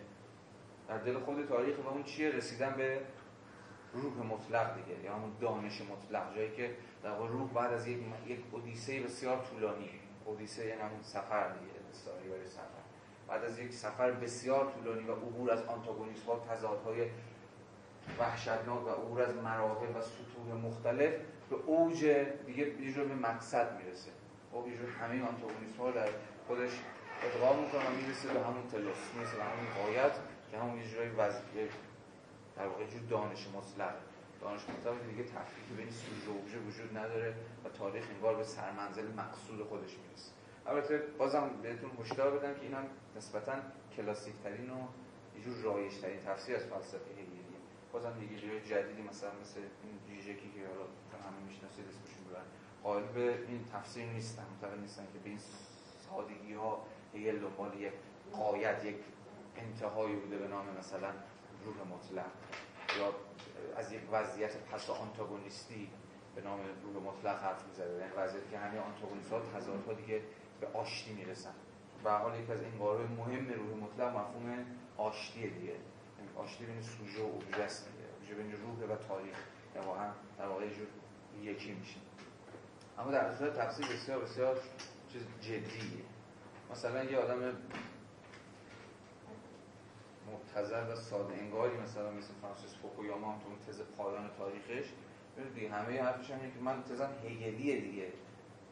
اسمش شنیدین یا نه؟ یه به حال یه اقتصاد یه لیبرال مثلا یه لیبرال دموکرات امریکایی خب یه تز خیلی مهم میده جان؟ نه هم پس گرفتم لیبرال دموکرات امریکایی خب یه تز خیلی مهم مهمترین تزش هم تز پایان تاریخ. تاریخ دیگه همه اشکال شدن های مختلف و فرم یابی های مختلف تاریخی تو یک فرم نام لیبرال دموکراسی به ته رسیده. خب یعنی آخرین و بهترین فرمی که یا هم مطلق ترین فرمی که اساسا می‌شود می‌شد تصور کرد از از حیث سیاسی تمدنی همون فرم لیبرال دموکراتی. و با همه پیامدها و اثرات و حاشیه هاش وقتی مثلا نقدش کردن به ویژه چپا که آقا این حرفت از کجا آوردی دیگه اتکا کرد به همون یه پدر مشترک. اون کسی که هم پدر یه جوری مارکسیست و هم برای پدر این آقا. که من خواهم تو هگل و جوری با قایت شناسی هگلی دارم جلو میام. حالا اینا بگذاریم. فقط این بحث خیلی مهمه. این بحث حواستون باشه که هگلیان جوان حالا به ویژه برونو باهر به ویژه باهر چون کل بحثش مبتنی بر یک متافیزیکه دقیقاً داره از جایگاه یک سوژه متعالی سوژه متعالی سوژه که یه جوری بیرون وضعیته. ولی همه ولی به وضعیت مشرفه. وضعیت رو می‌بینه و می‌تونه راجبش حرف بزنه. دقیقا همون جایگاه یعنی یه جور خداگونه داره. خب خدا نیست ولی خداگونه داره و می‌تونه مسیر تاریخ رو بیشتر بگم حتما. نگاه از بالا یه صحبت هفته پیش شد یه چیز کوتاهی در اون باره من بگم. در واقع حرفایی که زدم گفتم که یه جورایی انگار این مسئله یهود کلا راه حلی که از دو طرف برای شده شما تا قبل از اون راه حل نهایی در واقع از نازی یه جورایی اتفاقا هم اروپایی ها روش تاکید داشتن که آقا مثلا یهودی ها جمع کنید بریم هم خود یهودی ها این حالا یه جورایی هم به این بحث در واقع باید شناسانه یه رفت پیدا می‌کنه. هم علاوه خصوص به باید اونم اینه که حالا بیشتر روی در واقع انگاره های نظریه قضیه و ایدئال قضیه و نحوه در واقع در ماتریال و تاریخیش اشاره کردی من می‌خوام اتفاقا این فرماسیون در واقع تاریخی که این آیت شناسی پیدا می‌کنه رو یه چیزی دربارش بگم و اون هم رنگ در واقع سنتریک و اروپا محوریه که این قضیه بله. هم مثالش تو خود هگل هست که حرفی که درباره ناپلئون می‌زنه و ورودش به وینا هم اه، در واقع این جایی که هستی فکر کنم جاش هست درباره این هم اگه اه، یعنی در واقع میشه صحبت کرد درباره همین هم که در واقع یهودی ها یهودیتشون رو کنار بذارن منو یاد یه مکالمه میندازه تو بخشای آخر یه در واقع نوبلای رمان کوتاهی به اسم دوست بازیافته که اونجا دو تا یهودی دارن با هم در واقع اه، 1934 و فشارها خیلی داره زیاد میشه روی یهودی آلمان و دو نفر دارن با بحث می‌کنن. یه نفر طرفدار در واقع یه نظریه‌ایه که یهودی ها باید ادغام بشن در دل جامعه آلمانی یا فرانسوی یا ایتالیایی هر که هستن اول یعنی اول آلمانی هم اول فرانسوی اول ایتالیایی هم ایران.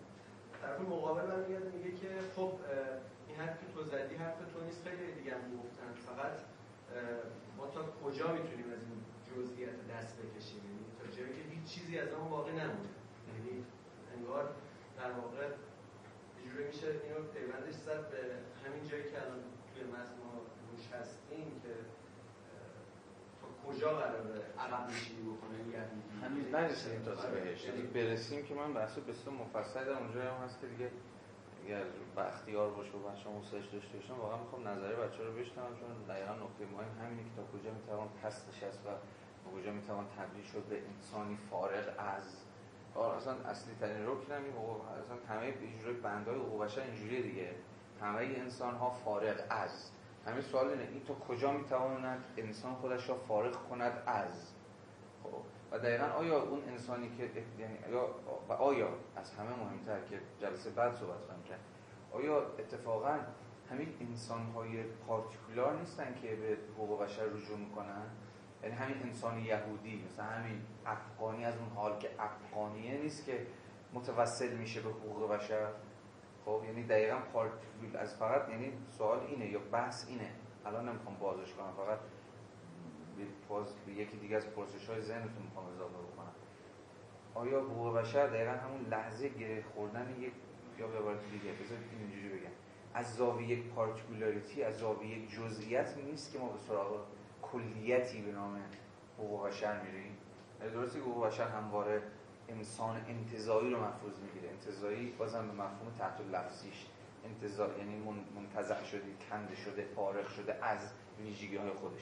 اما آیا انسان واقعی نیست که متوسل میشه به کلیت؟ یعنی من از اون حالی که یهودیم من از اون حالی که هموسکسوالم من از اون حالی که افغانمه که یعنی از حیث و از زاویه پارتیکولاریتی اتفاقا خاص خودم میرم سراغ. دقیقا اینجاست پارادوکس حقوق بشر. و از اینجاست پارادوکس امکان در واقع زدن خود حقوق بشر. خب دقیقا همه پارتیکولاریزم ها با اتکا به حقوق بشر خودشون پار... چیز می‌کنن تثبیت می‌کنن دیگه. چون دقیقا به اتکای حقوق بشر می‌تونی حقوق بشر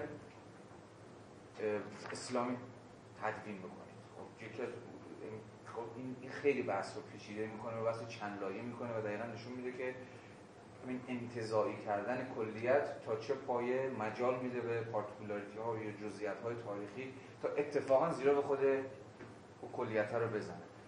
همین فعلا اینجا نگه داشته باشید چون نرسیدیم بهش چون می‌خوام که این بحث ها از لابلای گفتگو با متن خود مارکس و اینها در پیش ببرم. من فقط یه چیز بگم.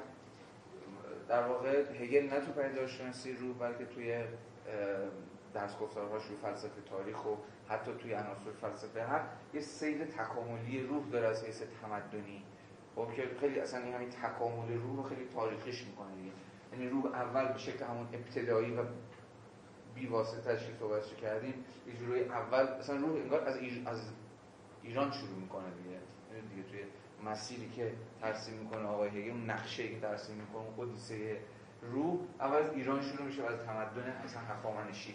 اونجاست که روح به شکل بسیار ابتدایی خودش حضور داره و بعد دوباره یونانیان رومیان و بعدا پروس. حالا بحث طولانی داره من الان نمی‌خوام سرش بحث کنم. فقط مثلا یه یه چیزی ابوالفضل راجع به یوروسنتریسم و اینها گفت یهو به ذهنم رسید. بنابراین ما هیچ روح رو داشتیم ولی از دست دادیم روح حرکت کرد وارد تمدن یونانی شد. اونجا در واقع به شکل آگاهانه تری از خودش رسید. تو تمدن رومی باز شکل آگاهانه تری و تو پروس که جالب هست همون پروس زمان خود هگل هست. اجرای روح دیگه داره به, متک... به کام... تکامل یافته ترین فرم خودش در واقع داره می‌رسه. همین نقدایی هم که زده شد به همین اروپا محوری در واقع فهم هگلی از مسیر رو همینجاست چون دقیقا میگه که تو پروس و توی امپراتوری فردریک کبیر روح دیگه به درجه کامل خودش رسیده و توی همین سلطنت و توی حالا بریم تو عناصر فلسفه حق. دیگه روح توی دست در واقع طبقه بروکرات که همون طبقه کلیه در واقع جورایی به آشتی رسیده. و این خب خیلی مناقشه برانگیزه ولی بازم به عنوان گوشه بازم تو ذهنتون داشته باشید. بعدها می‌تونید حالا بعدا می‌تونیم سعی صحبت بکنیم. ولی وسوسه شدم که یه اشاره هم به این نکته بکنم. همه این تو هم. یه جور آسیاییه. آره اینجاست. هستش توی امپراتوری هخامنشی. ولی آره هند و چین و اینا همه یه جور اینجا ایژیاس دیگه اینجا مثلا. همین جور تمدن آسیایی به تعبیری. ولی با تمرکز بر خیلی جالبه دیگه. ولی پارسیان هخامنشی تو اون لفظ هخامنشی. نه نه اصلا سوال من نه جای سوال آریایی به اون مفهوم بکنه که بعدها باب جان؟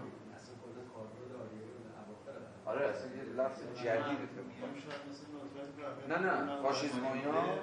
نه که آگاهانه. نه نه نه. از داخل همون حالت سوء استفاده هایی که را نازیستا فاشیسم و مثلا از حرفی مثلا یه همچین آدمی مثلا مثلا برداشت کرده نه نه. ربطی به چیز نداره. ولی خب این یه جورایی چیز دیگه یه جورایی بدبختی و شرم این تمدن ها هست که یه زمانی روح رو داشتن ولی روح دستشون به بلوغ نرسیده و فرار کرده و وارد مثلا قلمروهای سرزمینی و تمدنی دیگه شده. یعنی در عین حال یعنی ما یه جور سادهش این میشه دیگه. حالا یک کمی باز چاشنی یه جور سینتز بشن بیشتر بکنیم.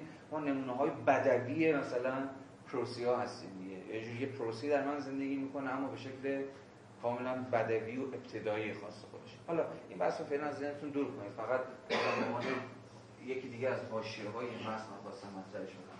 احساس می‌کنم خسته شدید. بیاید تصمیمی بگیریم. الان هفت و نیمه. می‌تونیم یه break پنج دقیقه ده دقیقه بدیم بعد شروع بکنیم. یک ساعت یه ساعت نیمه یه ساعت دیگه صحبت بکنیم و این بحث لایسیته و سکولاریته رو هنوز اینو جمعش بکنیم جمع که حداقل امیدوارم جمعش کنیم حداقل بتونیم مطرحش کنیم. یا نیم ساعت دیگه رو بریم تا هشت و واسه تا جایی که تونستیم ادامه بدیم و دیگه هشت تعطیلش کنیم. کدومش؟ اونایی که میگن اولیش. اونایی که میگن اولیش یعنی که یه بریک بدیم یه بریک بدیم بعد دوباره بیام یه ساعت دیگه صحبت کنیم. اونایی که میگن دومیش خودم نظر خیلی برام مهمه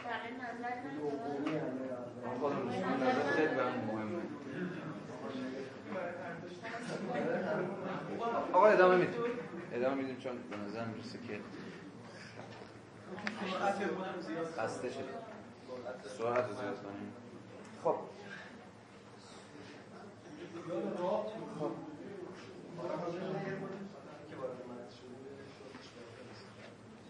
خب پس بذارید یه نیم ساعت دیگه صحبت کنیم ببینید پس راه حل تا حدود خیلی زیادی روشن. راه حل برای مسئله یهود. الغای مذهب. نکته بعدی اینه که به زنبای این الغا دو طرف است. یعنی الغای مذهب هم از جانب دولت یعنی هم دولت میباید خودش رو از شر مذهب خلاص کنه و هم مذهبیون یهودیان و مسیحیان از شر مذهب خلاص کنه. یعنی از دو طرف این اتفاق میباید بیفته. باور باور بر اینه که با یه جور حذف سیاسی مذهب یعنی با اینکه دولت تبدیل بشه به دولت مدرن یا به عبارت چی؟ یعنی پایه های مذهبی خودش رو نفع کنه و به قول خودش این اعتماد به نفس رو به دست بیاره که خودش رو مسابقه یک دولت تصدیق کنه. به زعم بایر ولی از اون مهمتر به مارکس مثلا اینکه دولت مسیحی اعتماد به نفس لازم برای اینکه خودش رو مسابقه یک دولت مستقل دولت خود ایستاد دولت مدرن در واقع تحکیم و تثبیت بکنن نداره و برای همین بیاعتمادیشه یا به عبارت همین عدم اعتماد به نفسشه که یه جور آویزون یک دم دستگاه متافیزیکی میشه. خب؟ ولی مسئله دقیقا بر سر همینه که دولت میباید این اعتماد به نفس رو به دست بیاره خودش رو مسابقه دولت غیر مذهبی تایید بکنه. یعنی تایید بکنه که دولتی است غیر مذهبی. بایر نتیجه خیلی مهمی از این حرفش می‌گیره که این نتیجه مهمش به شدت مورد اعتراض مارکسه. حرف حرف بایر اینه که اگر دولت در واقع انصراف بده از مذهبی بودن و در واقع خودش از مذهب خلاص بکنه گامی بیشتر نمونده تا اینکه بالکل مذهب منتفی بشه. یعنی برای بائر مذهبی بودن یا مذهبی بودن جامعه پیامد مذهبی بودن دولته. یعنی یا به عبارتی مذهب به دلیل امتیازاتی که درون دولت داره است که سر پاست. امتیازات مذهب رو ازش بگیرید به زم بائر مذهبی دیگر وجود نخواهد داشت. راجب یهودیان میگه که بیایید یهودیان رو وادار کنیم که روز سبت رو اجرا نکنن. خب؟ یعنی ازشون دقیقا بخوان باشه ما حقوق برابر بهتون میدیم حقوق برابر با مسیحیان. اما شما دیگه نمی‌تونید تو اون شرایط یهودی باشید.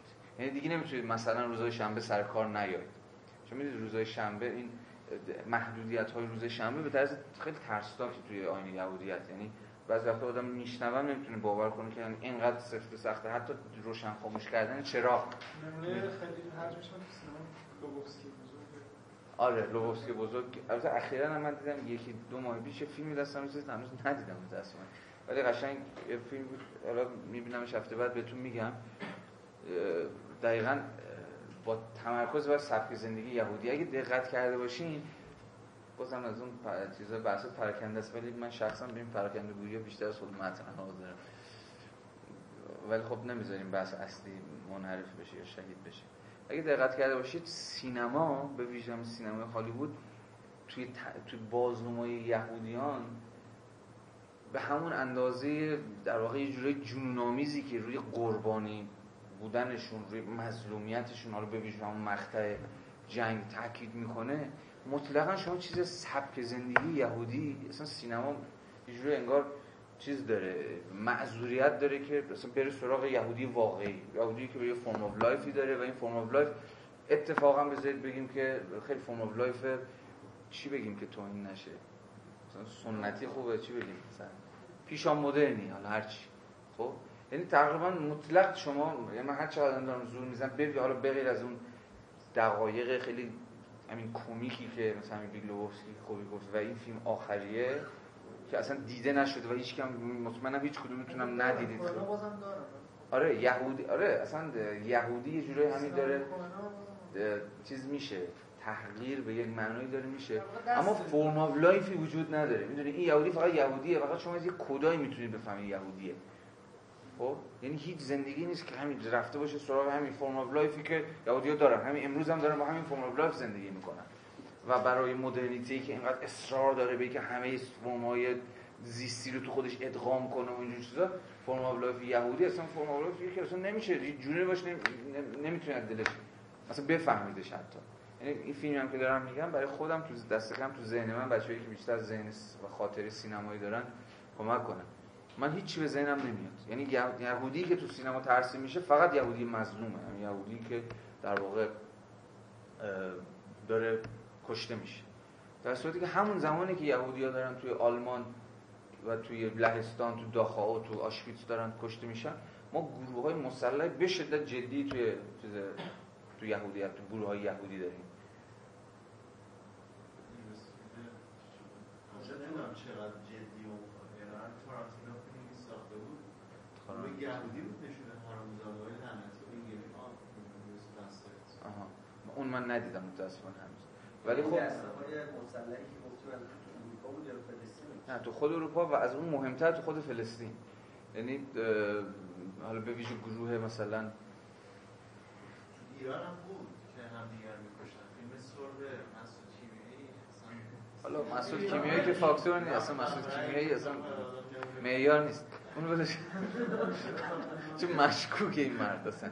از اون اولش مشکوک بود نه حالا بگذارید ولی گروه های بسیار جدی داشتیم که از همون دهه 1920 شروع کردن به حملات تروریستی علیه به ویژه همون خاک فلسطین. مثلا مناخیم بگیم که به ایرگون آها ایرگون ایرگون. ایرگون مهمترین گروه حالا نظامی اگر نگیم تروریستی باشه تروریست بزرگترین ترور هم دست دادن. آره دیگه اصلا جالب بود. حالا بس فقط این حقایق خیلی داشت من دوستم سریع بگم چون حقایق خیلی چیزی اصلا صحبت نشده روش. یعنی اصلا تصوری نداریم ما. همین تروریست ها مثل ایرگون مناخیم بگیمی که بزرگترین بمبگذاری رو تو سال 1946 توی یه هتلی که هتل کینگ دیوید که کلی انگلیسی کشتن. چون دست انگلیسی ها بود اینا می‌خواستن انگلیسی رو بریزن بیرون دیگه دیدن انگلیسی ها فعلا نمیرن. بمبگذاری کردن. 90 خروجی نفر تو این هتل کشتن. و مناخیم بگیم فرمانده همین حمله تروریستی به این هتل بود که در 15 سال بعد نخست وزیر اسرائیل میشه و بعد جایزه صلح نوبل و این از پارادوکس های عجیب غریبه دیگه. زمان 1982 حمله به جنوب لبنان. مناخیم بگیم نخست وزیر اسرائیل بوده و این آقای جایزه صلح نوبل و از اون پارادوکس های عجیب غریب و نافهمیدنی تاریخی اما حالا اینو ولش کنیم که بخاطر یه چیز نکته جالب تاریخیه. از اون مهمتر که تشکیل دولت توی 1948 توی اسرائیل می‌دونید دقیقا اینا نیروی نظامیشون فراخوان به همین گروه تروریستی بوده. آقا بیاید به نیروهای اصلا همین نیروی نظامی و پلیس خود اسرائیل تبدیل میشید برای چی؟ اسلحه دستتونه می‌بینید نیروی نظامی اسرائیل از دل همین گروه نظامی حالا شما بگو در اومد. همین نیروی نیروی که راحت آدم با فلسطینی میکشتن انگلیسی میکشتن و واقعا کشتن که دیگه انگلیس کشید بیرون و 48 تصویب شد دیگه و دقیقا اون و دقیقا اوج قدرتش هم توی همون سال 48 هم ببینید همون سال 48 هم دیگه جنگ بزرگ و عرب حمله می‌کنن. 48 هم گروه های مثل ایرگون و اینا که دیگه تبدیل شده بودن به ارتش رسمی متلاشی می‌کنن. ارتش عرب رو. اون زمان در واقع می‌دونید دیگه 50 50 بود. توی 48 اصلا وقتی رفتن چیز رفتن سازمان ملل. سازمان ملل 50 درصد 50 درصد. ولی فلسطینیان نف- نپذیرفتن عرب حمله کردن. 20 درصد دیگه هم دست دادن. و تا الان بعد که کمتر 35 30 که الان؟ نه همون 40 اون نه نه نه 48 50 50 تا سال نه. 67 کی بود که این ارتش جماعت ناصر نابود شد نه پیشنهاد نه نه قطنامه سازمان ملل تو سال 48 دقیقا پیشنهاد 50 50 داره میده. به فلسطینیا و به اسرائیلیا. فلسطینیا بالا به تحریک عرب نمیپذیرن 50 50 رو شروع می‌کنن مبارزه و فلان و جنگ و اینجور چیزا. بعد از شکست اینها به شدت با چیزا رو از دست میدن به ویژه این مرزشون با اردن. با اردن رو کرانه باختری رو دو اردن. اینجاها رو از دست میدن. تو 67 هم که بخش دیگه ای رو که الان فکر می‌کنم رسیده به 11 درصد. یعنی الان از اون فلسطین تاریخی 11 درصدش رو در واقع تازه اگر مناقشه هست بین این 11 درصد هم که می‌دونید عملا وجود نداره دولت که نداره همون نوار غزه این سمت این سمت شرق و غرب هم که کرانه باختری. 11 درصد خاک فلسطین تاریخیه. حالا بگذاریم. ولی این نک- این نکات به حال نکات مهمی است حالا از کجا باز رسیدیم به کجا؟ بحثمون دقیقا این بود. حالا با بازگشت به بحثمون بحثمون این که ادعای بائر دقیقا این ادعاست که هم دولت و هم یهود هم دولت مسیحی هم یهودیان میباید همزمان دست از دین خودشون بردارن و در واقع یه جوری سکولار کردن دولت یا خلاص شدن دولت از شر دین و پاک شدن امتیازهای مذهبی مترادف با حذف مذهب. بخونیم. صفحه 15 پاراگراف آخر.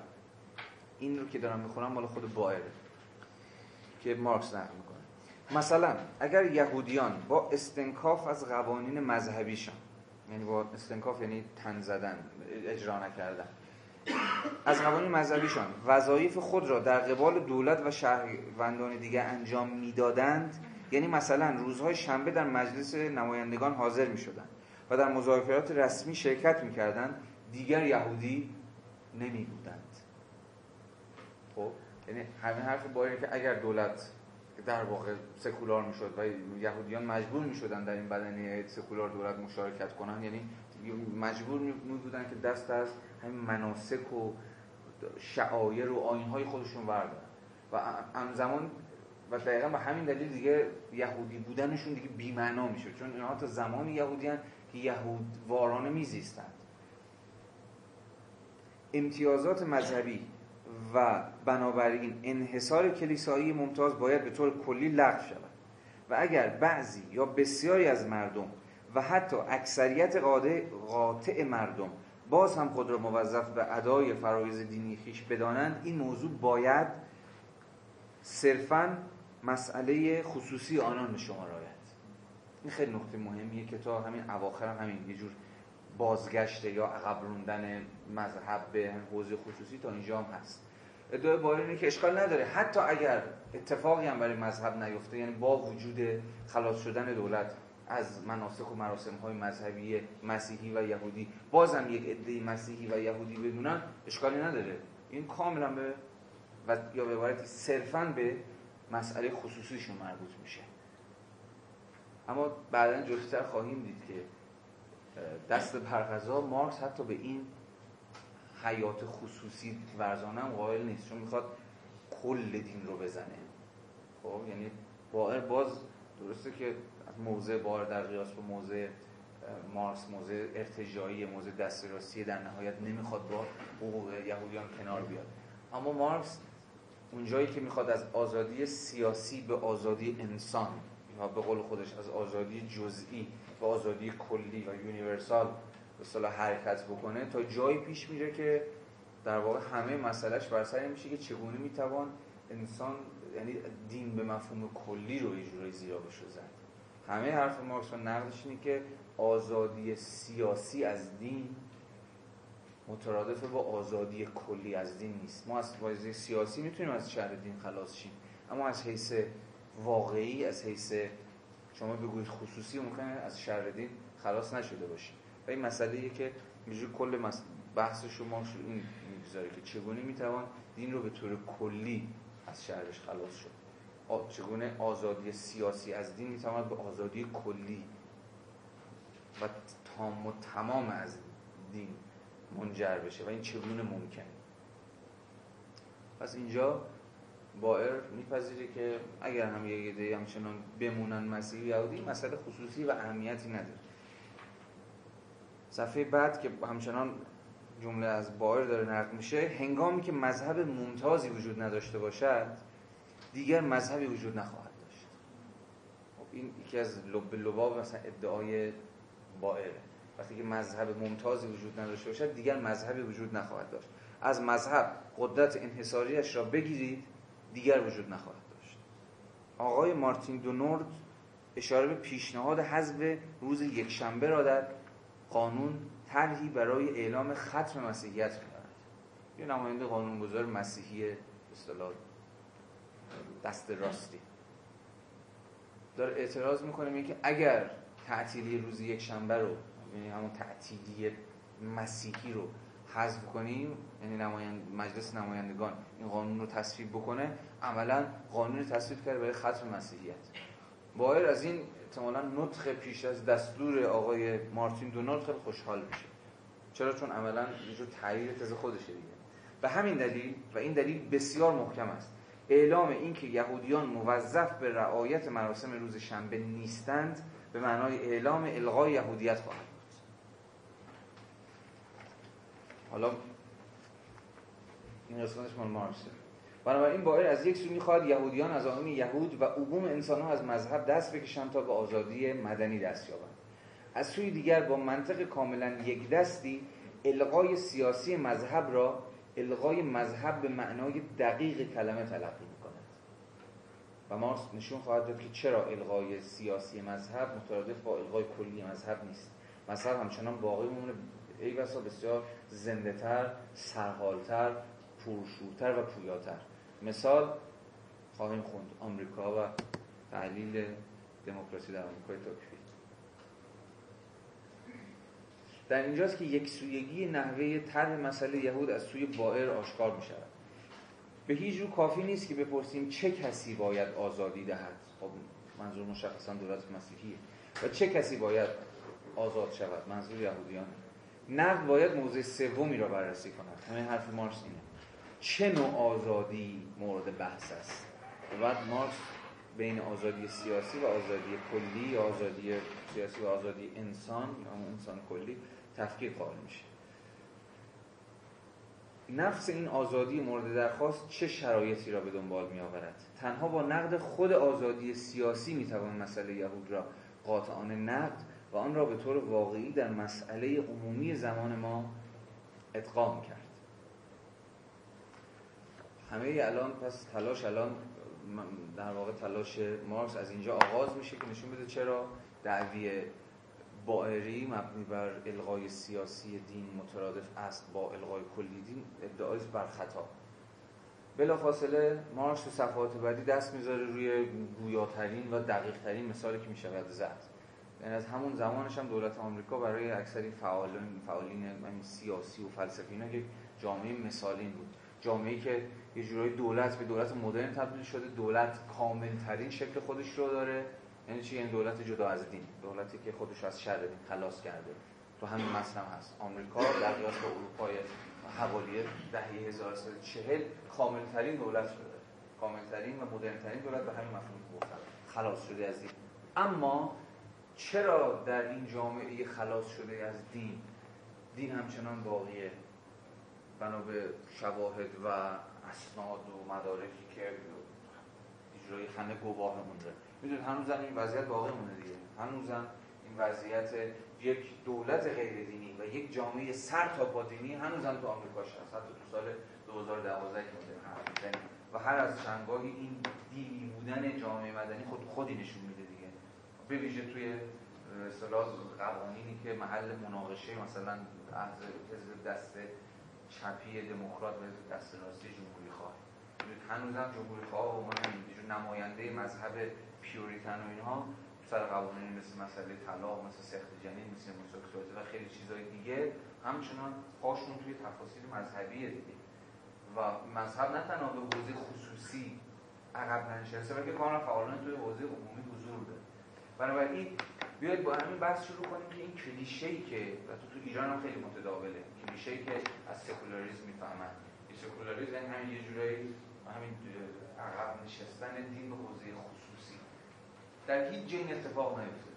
در هیچ جای دین به حوزه خصوصی یعنی به چهار دیواری خونه محدود نشده در خب خیلی فرق. من به تاریخی نامونم حرف برونگاه آنچنان فرق نیست که تاریخی مقایسه کنید دولت آمریکا دولتیه که اصلا از بیس سکولار متولد شده. سکولار نه به معنی یا لاییکش یا مثلا میگم انگلستان در همون زمان که این کتاب نوشته شده هم مقاله باید هم پاسخ مارکس انگلستان یه کشور خوب یا سکولار ولی مثلا شما شرایط مثلا آلمان رو مثلا نگاه کنید آلمان یه دولتیه که تقریبا میشه گفت این دولته که مذهب رو نگه چون اگر مثلا قانون سوسیالیست هایی که مثلا چیز گذاشت بیسمارک گذاشت.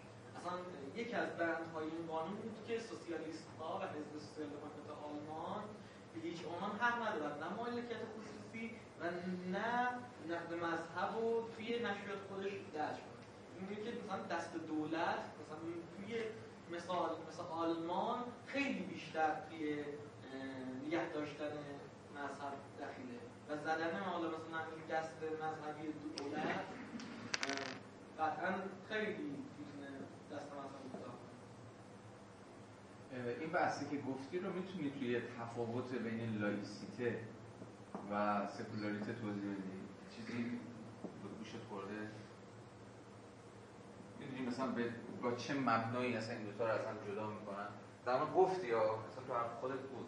حالا کی رو شد اشاره و پروتستانتیسم که آها لایسیته ای که از دل پروتستانتیسم از دل کاتولیسیسم شکل می‌گیره و سکولاریسمی که از دل لایسیته. تفاوتش هم اینه که یه چیزی به اسم کلیسا نهاد دین داریم نهاد کلیسا داریم که یک جنبش غیر مذهبی داره بر علیه اون شکل می‌گیره با هدف ایجاد فاصله بین نهاد دین و نهاد سیاست. اما بحث سکولارها بحثیه که دولت مثلا پروتستان بر ضد دی بر ضد دولت نیست و یک هویت مستقل از دولت هم بلکه بخشی از دولت. با این خانش میشه دقیقا جواب سوال نه من اینطوری حس می‌کنم در مورد تفاوت این دو که مثلا لایسیته وارد حوزه فردی هم میشه. مثلا شما الان قوانینی که اصلا دولت فرانسه که ما میگیم به عنوان قوانین لایسیته قوانین laïque یعنی چی؟ وارد حوزه یعنی وارد خصوص مثلا ترکیه و فرانسه شما قوانینشون رو کنین مثلا میگم میاد چیکار می‌کنه؟ میاد از ورود زنان مثلا مهاجر مثلا به دانشگاه ها اینا جلوگیری می‌کنه. یعنی میاد وارد حوزه شخصی هم میشه دخالت می‌کنه دولت که بیاد مذهب رو حتی از فضای جمعی به طور کامل بگیره مثلا این تضاد تو همین ایران مثلا همین تضاد شما تو ایران می‌کنید مثلا همین آیه دکتر کشفی شما که گفتن این بنده خدا چی گفتش که ما به این عنوان این حجاب اجباری رو ما آنچنان رد نمی‌کنیم چون این حجاب اجباری از حقوق افراد مسلمانه. هر انسان مسلمان در ایران این حق رو داره که وقتی میاد بیرون تو جامعهش انسان بیهجاب رو نبینه. این هم حقوقشه که بتونه جامعهش رو فضای اسلامی داشته باشه. حالا لایستیتی میاد حتی این میاد جلوی این نگاه در مقابل این نگاه قرار با این نگاه که میاد در نهایت حقوق افرادی که اعتقاد ندارن به شریعت رو بخواد از این طریق دانشگاه یه حوزه دانشگاه حوزه عمومی دانشگاه حوزه عمومیه. میگم دیگه میاد لایسیته میاد دخالت می‌کنه تو حوزه عمومی مذهب و حتی به شخصی تو حوزه عمومی جمع یعنی میگه شما بیاید کاملا تو حوزه فردی خانوادگی. بعضی از خیلی کنم مثلا یه سری جاری هستن تو هلند و آلمان اینا جنبشی هستن. میگن که اصلا چرا؟ خانواده های ما نباید اجازه بدیم که خانواده های مسلمان بر سر دختران کوچکشون حجاب کنن. همین خب. هم ببین خب یه بحثی هست یه بحث زنده ایه و اینکه اساسا اون چیزی که باعث این مناقشات میشه از آخر شروع کنیم چیزی باعث مناقشه میشه اصلا خود این تفکیک است. خب همین یه سوالی الان علی پرسید که مثلا آیا اصلا دانشگاه بیشتر نظر حوزه عمومی میاد؟ مثلا من از اون حالی که منم مثلا میام بیرون ولی آیا و همون لحظه که پام می‌ذارم بیرون حوزه شخصی خودم وارد حوزه یا حوزه خصوصی وارد حوزه عمومی نکردم؟ این بحث در واقع یه جوری چیز دیگه مناقشه مناقشه پایان ناپذیره. چرا؟ چون دقیقا همون تفکیکی اصلا مبنای این مثلا سیاست گذاری محل دعواست. حوزه خصوصی کجاست و حوزه عمومی کجاست؟ حوزه خصوصی کجا همون میشه و حوزه عمومی شروع میشه و برعکس. و جایی که حوزه خصوصی در دل حوزه عمومیه و حوزه عمومی در دل حوزه خصوصیه باز کجاست؟ شما اگر حالا به ویژه دعاوی مثلا فمینیست های رادیکال که هر امر خصوصی یا امر شخصی سیاسی است یا به عمومی است یعنی هر که به ظاهر فقط به شخص خود من مربوط میشه نه به همگان هم مربوط اینا رو وارد بکنید تا حدودی در واقع دعوا ادامه پیدا خواهد کرد. حالا یه آدمی حالا شما به یه آدمی مثلا مثل چه می‌دونم رورتی هم فکر بکنید که تو حوزه فلسفه یا باز دیگه از نقاط حاشیه‌ای که من دارم میگم. فکر کنید که کل مثلا نظام فلسفیش در واقع روی این دوگانه سواله که گویی این حوزه خصوصی و حوزه عمومی مرز خیلی مشخصی داره به هم خیلی مشخص می‌توان کشید و خیال رو خیال خودت راحت کنید جالبه دیگه چه موافقین برقع و چه همین روسریه به اصطلاح سنتی اسلامی که توی فرانسه سالهاست قوقا به کرده و چه موافقینش و چه مخالفینش جفتشون به همین دوگانه رجوع می‌کنن. از به زن مخالفین این مسئله اصلا مسئله خصوصی نیست یعنی مثلا من حق دارم که هر جوری می‌خوام آزادی پوشش دارم. نه چون دقیقا بحث همینه که شما اتفاقا با بدن بدن اتفاقا یه بقول آرنت یک appearance ی داره دیگه یک نمودی داره یک پدیداری داره. یک پدیداری فقط و تنها می‌توانن فقط و تنها فقط می‌تونن تو حوزه عمومی بشه یعنی اون چیزی که شما میگی شخصی بدنم فلانم فقط و فقط زمانی وجود داره که تو حوزه عمومی یعنی وارد حوزه رویت پذیری بشه وارد حوزه appearance بشه پس اون چیزی که به ظاهر خیلی شخصی و فقط به خودت مربوط میشه کل جامعه رو هم درگیر می‌کنه. ولی خب موافقین برقا یعنی که فکر می‌کنن نه این بخش از خیلی لیبرالان پشت این قضیه دیگه. موافقین قضیه. نه اتفاقا ما هیچ نمی‌تونیم قضیه رو دولتیش کنیم. خب این قضیه زاویه دیگه میرن میگن عملا پذیرش این قضیه مترادف با پذیرش اقتدار دولت. کسی که باید بیاد اینا رو جمع کنه یا کسی که باید برغر از سرشون برداره در واقع چیزی نیست جز نهاد دولت. و ما مفروض اینه که دولت رو بتونیم اتفاقا بیرون نگه داریم از جامعه مدنی. ما مشکل نداریم. مسئله بله اجرای مدنیه یا اجرای عمومیه. اما از اون سمت قانونی کردنش قانون وضع کردنش مترادف با چیه؟ مترادف با همین باز کردن بالهای بیشتر دولتیه که ما مثلا مفروض اینه که تا می‌تونیم بالاش رو کوتاه کنیم. بنابراین مسئله برای مثلا امثال لیبرال ها اینا چی میشه؟ همین یه جورایی حالا یا مثلا کار فرهنگی و از این محملات میشه و یا همین فضا دادن اتفاقا به این نیروهای اسلامی اسلام گرا. بله خود زیر روسری آره قایم کنیم معلومه کی هستی و کی نیستی اونا ولی آره دیگه ولی خب این چیز کم نمی‌کنه. مسئله لیبرال ها رو به ویژه دغدغه دغدغه‌شون همینه. میگن شما از امنیتی تعریف بکنید از اون طرف هم باید نهادهای و نیروهای مراقب امنیت هم بیشتر تعریف بکنید دیگه. یعنی نیروهایی بود باشن که این مسئله امنیت اگه اینقدر بولد بشه و پررنگ بشه از اون طرف مخاطرات خاص خودشو داره. حالا ما که نمی‌تونیم یعنی قرار نیست مسئله برغه رو حل بکنیم. اما روی نکته می‌تونیم دست بذاریم نکته مهمیه.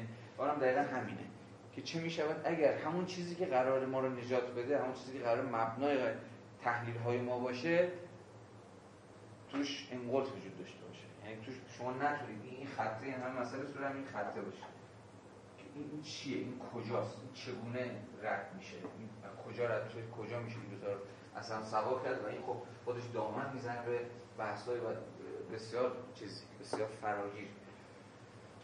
خسته شدید این رو از چهره هاتون من کاملا تشخیص میدم. ولی یه دو دقیقه سه دقیقه دیگه میرسونیمش به یه سر خطی و بعد تحتش متوجه من تازه روشن شده. خب ببینید بذارید که یه بار با بار خداحافظی بکنیم. یعنی یه بار بفهمیم که حرف بار چیه که دیگه مجبور نشیم حرف بار رو تکرار بکنیم که جلسه بعد دیگه بیان با مارکس صحبت بکنیم. خب راه حل بایر میشه اسمشو گذاشت من بدونی که خیلی هم اسمش جر و بحثی داشته باشن می‌تونیم اسمش رو یه جور سکولاریتی محض دو سویه است. خب یعنی ما از یک طرف هم باید از دولت سکولار یعنی دولت غیر دینی ما دنبال دولت غیر دینی باید باشیم دولت غیر مسیحی دولت کلی. و از یه طرف دیگه و همزمان دو سویگیش یعنی که همزمانی هیچ وقت نمی‌تونید از هم جدا کنید همزمان باید یه فرد سکولار یه فرد غیر دینی باید دنبالش باشیم. یعنی همون مسیحی که مسیحیت از مسیحیت خودش انصراف داده و یهودی هم که از یهودیت خودش انصراف داده. این کل راه کل راه در واقع برون باهری. نقد مارس کجاست؟ خب نقد یا قبل از این نقد مارس رو بگم صورتمندی متأخر این قضیه چیه؟ توی وضعیت در واقع هژمونی لیبرالی حقوق بشری متأخر مسئله مثل مسئله یهودیان یا مسئله مثل مسئله اقلیت ها چگونه صورتمندی میشه؟ یعنی راه حل مثلا یه اقلیت مثل اقلیت X. حالا این اقلیت X هر چی می‌خواهد باشد. یک اقلیت جنسی یک اقلیت مذهبی یک اقلیت قومی یک اقلیت زبانی یک اقلیت نژادی هر چی که می‌خواهد باشد. این تو صورتبندی لیبرالی و بشری متأخر چگونه تبدیل میشه؟ یعنی مسئله اقلیت رو چجوری توضیحش میدیم نباشه. آره بیطرفی دولت و از اون وقت جزئیت زدایی شدن افراد. پس این دوباره برمیگردیم به باور که جزئیت زدایی شدن. آیا لیبرالیسم فرد بودنش باید طرف اهمیت صرف یعنی نه اینکه نژادش اهمیت داشته باشه نه دینش نه جنسیتش. اینو تو جزئیات گرایی دیس پارتیکولاریزیشن می‌فهمی؟ چی می‌گفتی فرما؟ من تکسرگرایی رو مطرح کردم. چه معنا؟ به معنایی که موفق انتقاد می‌کنه به لیبرال ها که میگه که این تکسرگرایی رو به این معنا مطرح می‌کنن که اصلا وجود تضادهای فرهنگی رو نمی‌بینن و وجود آنتگونیسم رو احساس نمی‌کنن و برای می‌کنن که تکسرگرایی و عقلگرایی راه حلیه برای اینکه بشه این آنتگونیسم رو حل کرد خب به نظر میاد که تا حدود حرف درسته ولی خب خیلی ساده است دیگه. اصلا همین چیزی که ما مدت هاست داریم سرش چه می‌دونم میجنگیم و جنبش اجتماعی رو افتاد و جنبش سیاسی رو افتاد و قضیه فقط همین. اینجا ختم میشه. دولت همین دولت بیطرف بشه. دولت سکولار بشه. دولت یعنی اصلا سکولاریزاسیونی که ما می‌فهمیم. حالا هفته بعد بحث با همین سکولاریزاسیون و البته بحثم خواهیم کرد تفاوتش با لایسیته. همه مسئله بر سر اینه که دولت رو ما بتونیم از هر نوع از هر همه حوزه های دیگه سوا بکنیم. یعنی سکولاریزاسیون رادیکال فقط جدا شدن دولت از دین نیست جدا شدن دولت از هر نوع ایدئولوژیه. یعنی اونجایی که مثلا شما فرض بکنید که دولت مثلا دولت دولت بحث در سوریه. خب؟ دولت سکولاری نیست با اینکه خیلی میگن که خب خیلی از اونایی که مخالف مثلا تغییر و تحول تو سوریه میگن آقا خیلی خب دولت از سیاسی یکم بحث است از اساس اجتماعی مثلا سکولار آزادی ها و پوشش و فلان و فلان اینجور حرفا. ولی کاملا با اگر سکولاریسم رو درست بفهمیم اتفاقا دولت هنوز از ایدئولوژی جدا نشده. یعنی دولت با ایدئولوژی حزبی بس کاملا باش یکیه. یعنی به عبارت مثلا متأخرتر به یک مکان توهی برای هر نیرویی که بتونه اون مکان توهی اشغال بکنه به واسطه هژمونی کنه در واقع تبدیل نشد. یک ایدئولوژی می‌تونه سیاسی باشه یک ایدئولوژی قوم پرستانه می‌تونه باشه می‌تونه یک ایدئولوژی چه می‌دونم همین نژاد نژادی می‌تونه باشه و یک ایدئولوژی مذهبی. سکولاریزاسیون رو با دقیقا به مفهوم همین جدا شدن دولت از هر نوع نهاد از هر نوع نهاد ایدئولوژیکی فهمید. این حالا خودش چقدر ممکنه ممکن نیست بمانه اما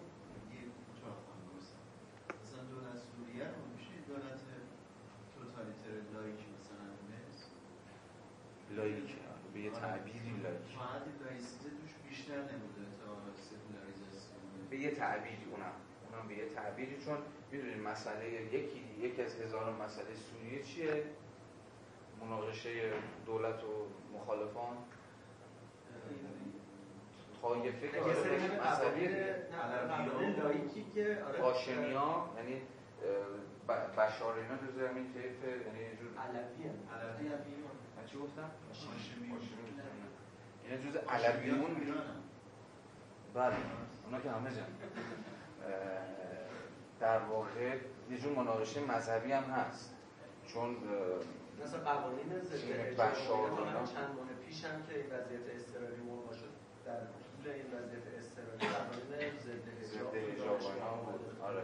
اینا جزء علویونی بودن که اینا می‌دونید به نزدیک‌تره. دقیقاً. میگم. حالا خیلی اصلا سوریه که یکی از اون کیس‌ها که عجیب غریبه. چون باز شما اقلیت همین علوی دارید که تو دهه 80 هم می‌دونید دیگه. خود اون پدر اون حافظ یه حجم عظیمی از سنی‌ها رو کشت دیگه. سر مناقشات قومی قبیله‌ای و اینجور چیزا.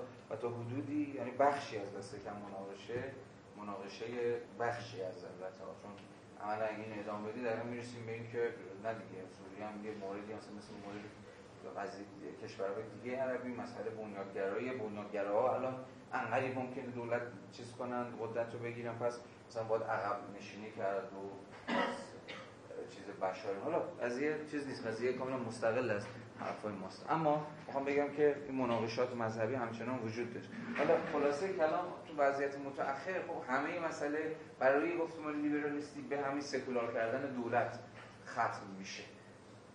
جامعه مدنی و نیروهای جامعه مدنی هر آنچه که هستن باشن. خب هر آنچه که هستن باشن. یعنی ما اساسا دیگه وارد نقد این سوی ماجرا نمیشیم. همه نقد و نقد دولت ختم میشه. نه به نقد نقد جامعه دیگه وجود نداره. خب particularity ها هر میگم هر چی هستن هستن. خب مثلا نقد این particularity ها بی‌معناست برای گفتمان لیبرالی. مسئله واسه اینکه دولت رو بتونیم آنچنان سکولار کنیم که همه منافع و حقوق این همین particularity ها همون بحث فارغ است فارغ از اینکه چنین یا چنانند به رسمیت شناخته بشه. اما به نظر میاد که ما توی با الهام از مارکس این سمت ماجرا حالا فرد فقط نه نیرو نیروهای جامعه مدنی مورد نقد قرار نیست قرار بگیرن این خیلی نکته مهمه به واسطه یعنی غلبه و هژمونیک شدن گفتمان لیبرالی نقد نیروهای جامعه مدنی کاملا پاک شده. این خیلی چیزه. خیلی نقطه ترسناکی حالا بایر به زم خودش این نقد پیش برد. گفت اوکی دولت سکولار بشه یهودیان یهودی نباشه. مسیحی ها مسیحی نباشه. مارکس هم تا حدودی پیش برد. مارکس هم خواست نشون بده که حالا وارد میشیم دیگه از این, این صفحه به بعد. شما دولت سکولار کنید که همین همین سرجاشون میمونن همه سرجای خودشون میمونن و نه تنها حوزه خصوصی عقب نشینی نمی‌کنن بلکه حالا بر حسب بر حسب case های مختلف و تاریخ مختلف نفوذشون هم اتفاقا تو همون حوزه سیاسی اتفاقا بیشتر میشه. پس نظریه secularity یه جوری چپ گرایانه اگر اساسا چنین چیزی معنایی داشته باشه من فعلا این فقط دارم سعی می‌کنم تو این تز تو این کلاس به صورت تزگونه با شما در میون بذارم در واقع دو تا بال داره. یه بالش نقد دولت نقد دفاع کردن از سکولار شدن یه هم بیطرف شدن به ایدئولوژی زدایی کردن از دولت. و یه طرف دیگه نقد پارتیکولاریزم خود جامعه مدنی. نقد همین نیروی جامعه مدنی که هر کدوم دنبال منافع خودشونن دنبال حقوق خودشونن. یعنی مسئله نیست که مسئله یعنی که همه اقلیت ها میبایست نقد بشن. ولی خب مبنای نقد چه می‌تونیم صحبت بکنیم؟ یعنی مثلا مهم نیست که مثلا هموسکشوال ها از اون حالی که هموسکشوالن مثلا دارن حقوقشون داره تضییع میشه یا اساسا وجود ندارن به رسم مسئله فقط بر سر یه جور ریکگنایز کردن صاف و ساده اونها نیست. یه جور, پز... یه جور همین نقد دیالکتیکی این وضعیت. یه جور هم پذیرفتن حقوقشونه و در عین حال شجاعت نقد کردنشون. از این قضیه رو به نظر من تا که به ایران مربوطه بیش از هر چیزی تو مسئله قومیت ها داریم. بیش از هر چیزی تو مسئله قومیت ها داریم. مسئله فقط همینجور دفاع کردن از حقوق مثلا کردا و ترکا و فلان اینجور چیزا نیست. مثلا همزمان نقد کردن چیز هم هست. چون می‌دونی نقد نکردنش می‌دونی خیلی راحت می‌تونه به همون پارتیکولاریزم تبدیل بشه. این همون تبدیل شدنش به یک ایدئولوژی. تبدیل شدنش به یک جزئیت گرایی. همون چیزی که مارکس ازش واهمه داره دیگه. یعنی همون باز دوباره یک فرد منزوی جدا از جامعه. یعنی دقیقا شما که همون بحثی که کردیم دیگه. جامعه اساس یعنی کلیت جامعه فضاش باز بشه ولی دقیقا واسه باز شدن فضای کلی که همه می‌تونن مشارکت بکنن فضا برای جزئیات باز میشه هر کی یک هویت خاص خودش هویتی که جدا از هویت های دیگر هویت های دیگر قبول نداره یا فکر می‌کنه که تفاوت های بنیادینی با هویت های دیگه داره فضا برای اون پارتیکولاریزم باز بشه و این چیزی نیست که اساسا مطلوب باشه. خب حالا اینا فقط دست کم تو این جلسه چون چند چون خیلی خودم رو برای این بحث تو این جلسه آماده نکرده بودم این مخاطرات particularism و ضرورت نقد همزمان دولت و جامعه توی گفتمان مثلا secularization یه جوری چپگرایانه این بحث رو دیگه ادامهش نمیدم. اجازه میدم خودم بیشتر بهش فکر می‌کنم. شما بیشتر بهش فکر بکنید که بتونیم جلسه بعد بیشتر سری صحبت کنیم. چون تا اونجایی که مارکس مربوط میشه حرف مارکس اینه که باید همزمان دولت و جامعه رو نقد فقط مسئله یا به فقط اگر آزادی سیاسی دلمون رو ببره و فکر کنیم که با آزادی سیاسی همه مسئله حل شده و نیروهای خود جامعه مدنی رو هم نیروهایی که می‌خوایم آزادشون کنیم و نقد شده باقی بگذاریم در واقع جوری گور خودمون رو کندیم. زیرا به خودمون داریم می‌زنیم. و این بس بس جدی و زنده خیلی هم به نظر من با شرایط زیست امروز خود ما تو این جامعه ایران سال 1990 کم خیلی هم عجیبه. یه نکته دیگه بگم که ادامه همین جمله آخرمه. اینه که من تصورم این نیست که مواجهه با مارکس به بهانه و به واسطه درباره مسئله یهود صرفا یک دغدغه مثلا دانش پژوهانه است یک دغدغه صرفا تئوریک. خودم بر این باورم که اصلا یه خانه چیز مطلقا پرابلماتیک. یعنی کاملا با یه پرابلم گره خورده به عبارت بهتر با مجموعه از پرابلماتیک ها که پرابلماتیک کاملا تاریخیه. درسته مقاله رو داریم می‌خونیم که 1343 توی شرایط آلمان واجدی دولت مسیحی تدوین شده و مسئلهش مسئله یهودیانه. اما به راحتی می‌توان نشون داد که این پرابلم حالا با یک با یک محتوای دیگه پرابلم ما هم هست. و این مسئله همینجوری یه جور واسطه مند کردن این خانش دیگه. یعنی یه جور معنادار کردن خوندن که مارکس می‌گوید خب، مارکس می‌گوید یا از مارکس گنده تر دیگه کی هست؟ هیچ اهمیتی نداره که بدون می‌گوید یا نمی‌گوید. خب خیلی گفته دیگه. اگر نتوان اون رو با یک همین پرابلماتیک های تاریخی خودمون به صلاح پیوند بزن یه چیزی این تعریف کرد الان چی میگی؟ چون مثلا اون چیزی که مثلا تو تاریخ سکولاریسم ما داریم حالا به خود لغتش هم. این جهانی شدن به این جهانی کردن که مثلا بخوای ارجاع بدی تو سکولاریسم رو از نظر تاریخی تو تبدیل شدن فئودالیسم به سرمایه داری می‌بینن معنی نه توی تاریخ سکولاریسم تاریخ سکولاریسم یعنی اون لحظه که میگم از قید مسیح از قید دولت دینی و کلا می‌خواد چیز کنه این جهانیش کنه یعنی دولتی که به یه چیز بیرون از خودش ارجاع اگر این گذار از فئودالیسم به سرمایه‌داری رو با دقیقه‌ای به نام انقلاب‌های بورژوا دموکراتیک بفهمیم من با حرف موافقم. چون دقیقا یه در یه مومنت مشخصی مثلا تا حدودی البته مشخصی داره مثلا روند سکولار شدن جامعه فرانسه بعد از انقلاب. و یعنی اگه با انقلاب بورژوا دموکراتیک اتفاق میفته و این انقلاب یکی از مسرحاتش اصلا یکی از شعارهاش همینجور خلعیت کردن کلیساست. دقیقا اصطلاح خلعیت. چون سکولاریسم از تحت لفظی یعنی انتقال اموال کلیسا به اموال عمومی. من تحت لفظش دیگه. با هم قرن 17 هم شروع شد با با هم خود جامعه فرانسه و آره خود جامعه فرانسه با همین که یه جورایی اموال کلیسا ضبط می‌شد به نفع مثلا یه جوری چی میگن؟ اصطلاح اسلامیش چیه؟ بیت المال. خب. خب؟ بنابراین این سکولاریزاسیون به این مفهومی که تو گفتی مترادف فهمش مترادف با عبور از فئودالیسم به سرمایه‌داری تا حدودی درسته اما به واسطه به واسطه انقلاب‌های بورژوا دموکراتیک. تو فرانسه می‌توان نشون داد که آلمان مشکل الان خود سکولاریسم یعنی چون خود سکولاریسم موقعی که میگم یه جدل میشه بین حالا پول و اندوخته‌ای که دست و حالا دولتی که می‌خواد غیر مذهبی باشه می‌خواد اینو ازش بگیره. یعنی بعد کلا میگم همون روندی که میگه تبدیل شدن به مذهب. اصلا به وجود اومدن علوم انسانی خود سکولاریسم تبدیل شد یعنی تبدیل شد به به یکی از شاخه‌های مثلا علوم انسانی مثلا یه نفی خیلی وقت پیش از فرانسی خونده بودم. من می‌گفت نظریه است دیگه. نظریه سکولاریسم غیر مثلا یه نظریه جامعه شناسی و همه این چیزایی که بودم انگار مثلا خود این سکولاریسم خودش یه شیوه دستگاهی کردن اسمونجه یعنی گرفتن اون میگم اون شرایطی که حاکم بود خدا داشت حاکمیت می‌کرد یه دوری حالا چون سیستم داره به سیستم سرمایه داری تبدیل میشه دیگه فئودالی نیست آره این شکل جدید مدیریت کردن سوژه است یعنی اصلی گیر اصلی فهمیدم چی میگه. این جمله آخر یکم کمک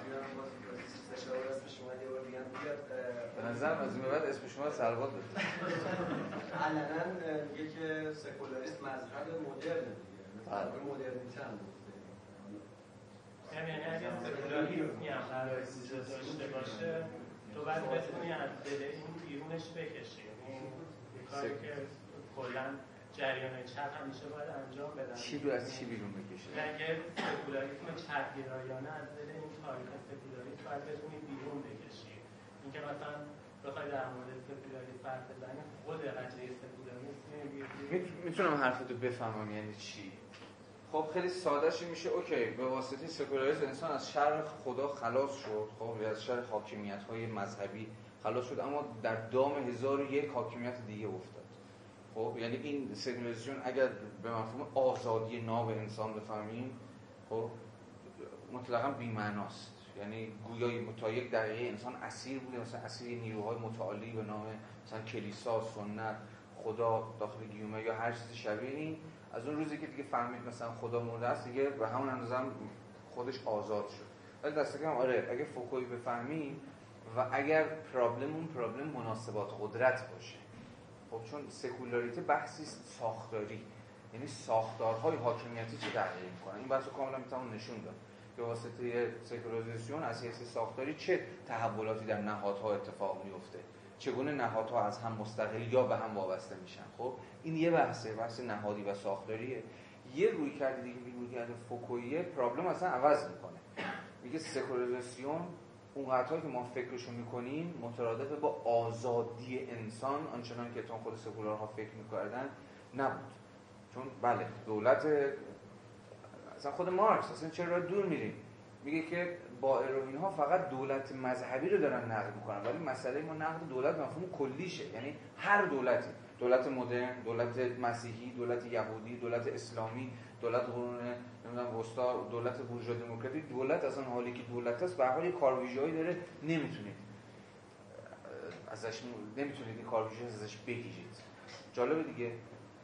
فوکو تو نامه که بازرگان نوشته بود دقیقا همین حرف تو جواب منتقدین خودش می‌گفت. گفتش که اونهایی که از اینکه بحث بر سر این روزها در ایران بحث بر سر دولت یا حاکمیت اسلامیه و وحشت افتادن از اون بخش دومش از اون بخش اسلامیش من من اصلا از اون اسلامیش نمیترسم. من از اون دولتش که میترسم. خب؟ خیلی نقطه مهمیه. یعنی آقا دولت از اون حالی که دولت حالا می‌خواد پسفند اسلامی تنش باشه پسفند لیبرالی مارکسیستی یه کارایی در هر صورت باید بکنه اون کارا رو خواهد کرد. اگر ما نگران وضعیتی هستیم که حرفش دست کم تو اون دقیقه تاریخی نگران وضعیتی هستیم که داره تو ایران اتفاق میفته دقیقا باید نگران دولتی باشیم که داره شکل اون ایدئولوژی لزوما خیلی چیز نیست تعیین کننده نیست. گرچه با خودش هم داره تعارف هم می‌کنه. چون دستگاه خودش بهتر از هر کسی نشون داده که تا چه پایه منطق خیلی حاکمیت ها دل ایدئولوژی مختلف در میاد. یعنی دل یه ایدئولوژی انگار یه جورای منطق اوکرانی هم انگار عوض میشه. خب اینم یه بحثه. اما بحث تو رو دارم می‌فهمم و این گونه در واقع می‌تونم صورت کنم که بله اگر بیش از اندازه از نظریه سکولاریزم انتظار داشته باشیم تو دام میافتیم. خب این انتظار داشته باشیم واسه سکولار شدن. خب اساسا ما می‌تونیم مسئله قدرت رو حل کنیم. اصلا چه این چیزی نیست. خب یعنی تازه بعد از دقیقا بحث میشه خیلی حالا بعد از سکولار شدن دولت مثلا تو ایران دیگه نگران چی باید باشیم خب، مثلا الان دولت ایدولوژی که مثلا مذهبی دین سالارانه عمل نمی‌کنه تئولوژیک دیگه نیست اما حالا چه شکلیه؟ مثلا اگه لیبرالیستی بشه برفرض مثلا چگونه عمل خواهد کرد؟ اگر مثلا سوسیالیستی بشه چگونه عمل خواهد کرد؟ اگر سوال تو رو از زاویه مسئله قدرت بازسازی بکنیم من هم هم دغدغه تو خواهم شد بر سر اینکه این گذار لزوما مفهوم پاک شدن مسئله نیست. باز یکی دیگر دقایقش خود کانت دیگه. من جلسه بعد که باز مجبوریم که رو مسئله چیز صحبت کنیم مسئله خود دین رو چگونه در واقع مارکس می‌فهمه چون مارکس دست کم سه تا فهم مختلف داره دیگه. که یه جوری فهم هگلی داره که همین سیر تاریخ تا حدودی توضیح داریم یه فهم مهم داره که فورباخ رو فورباخ اصلا حرف نزدیم چون اینجا نیازمندش کنیم. شاید جلسه بعد. اونجا که مارکس داره میگه همه انسان چگونه به طور کلی می‌تواند از شر مذهب خلاص شود. اینجا نیازمند اینیم که فورباخ رو بدونیم. و بدونیم به چه معنی مارکس اینجا فورباخیه. و یه معنای دیگه در واقع دین به مسابقه همین دو روبنایی که برآمده از مناسبات جامعه مدنی اینجور چیزاست که جلسه بعد بحث صحبت خواهیم ولی ببین اونجایی هم که حالا خواستم سر این صحبت کنم که جایی هم که آدم مثل کانت به ویژه تو مقاله روشنگری چیز آها این کتاب رو لطفا حتما بگید و لطفا حتما مقاله اولش رو بخونید. خواهش می‌کنم این کار بکنید چون بسیار مقاله مهمی روشنگری چیست؟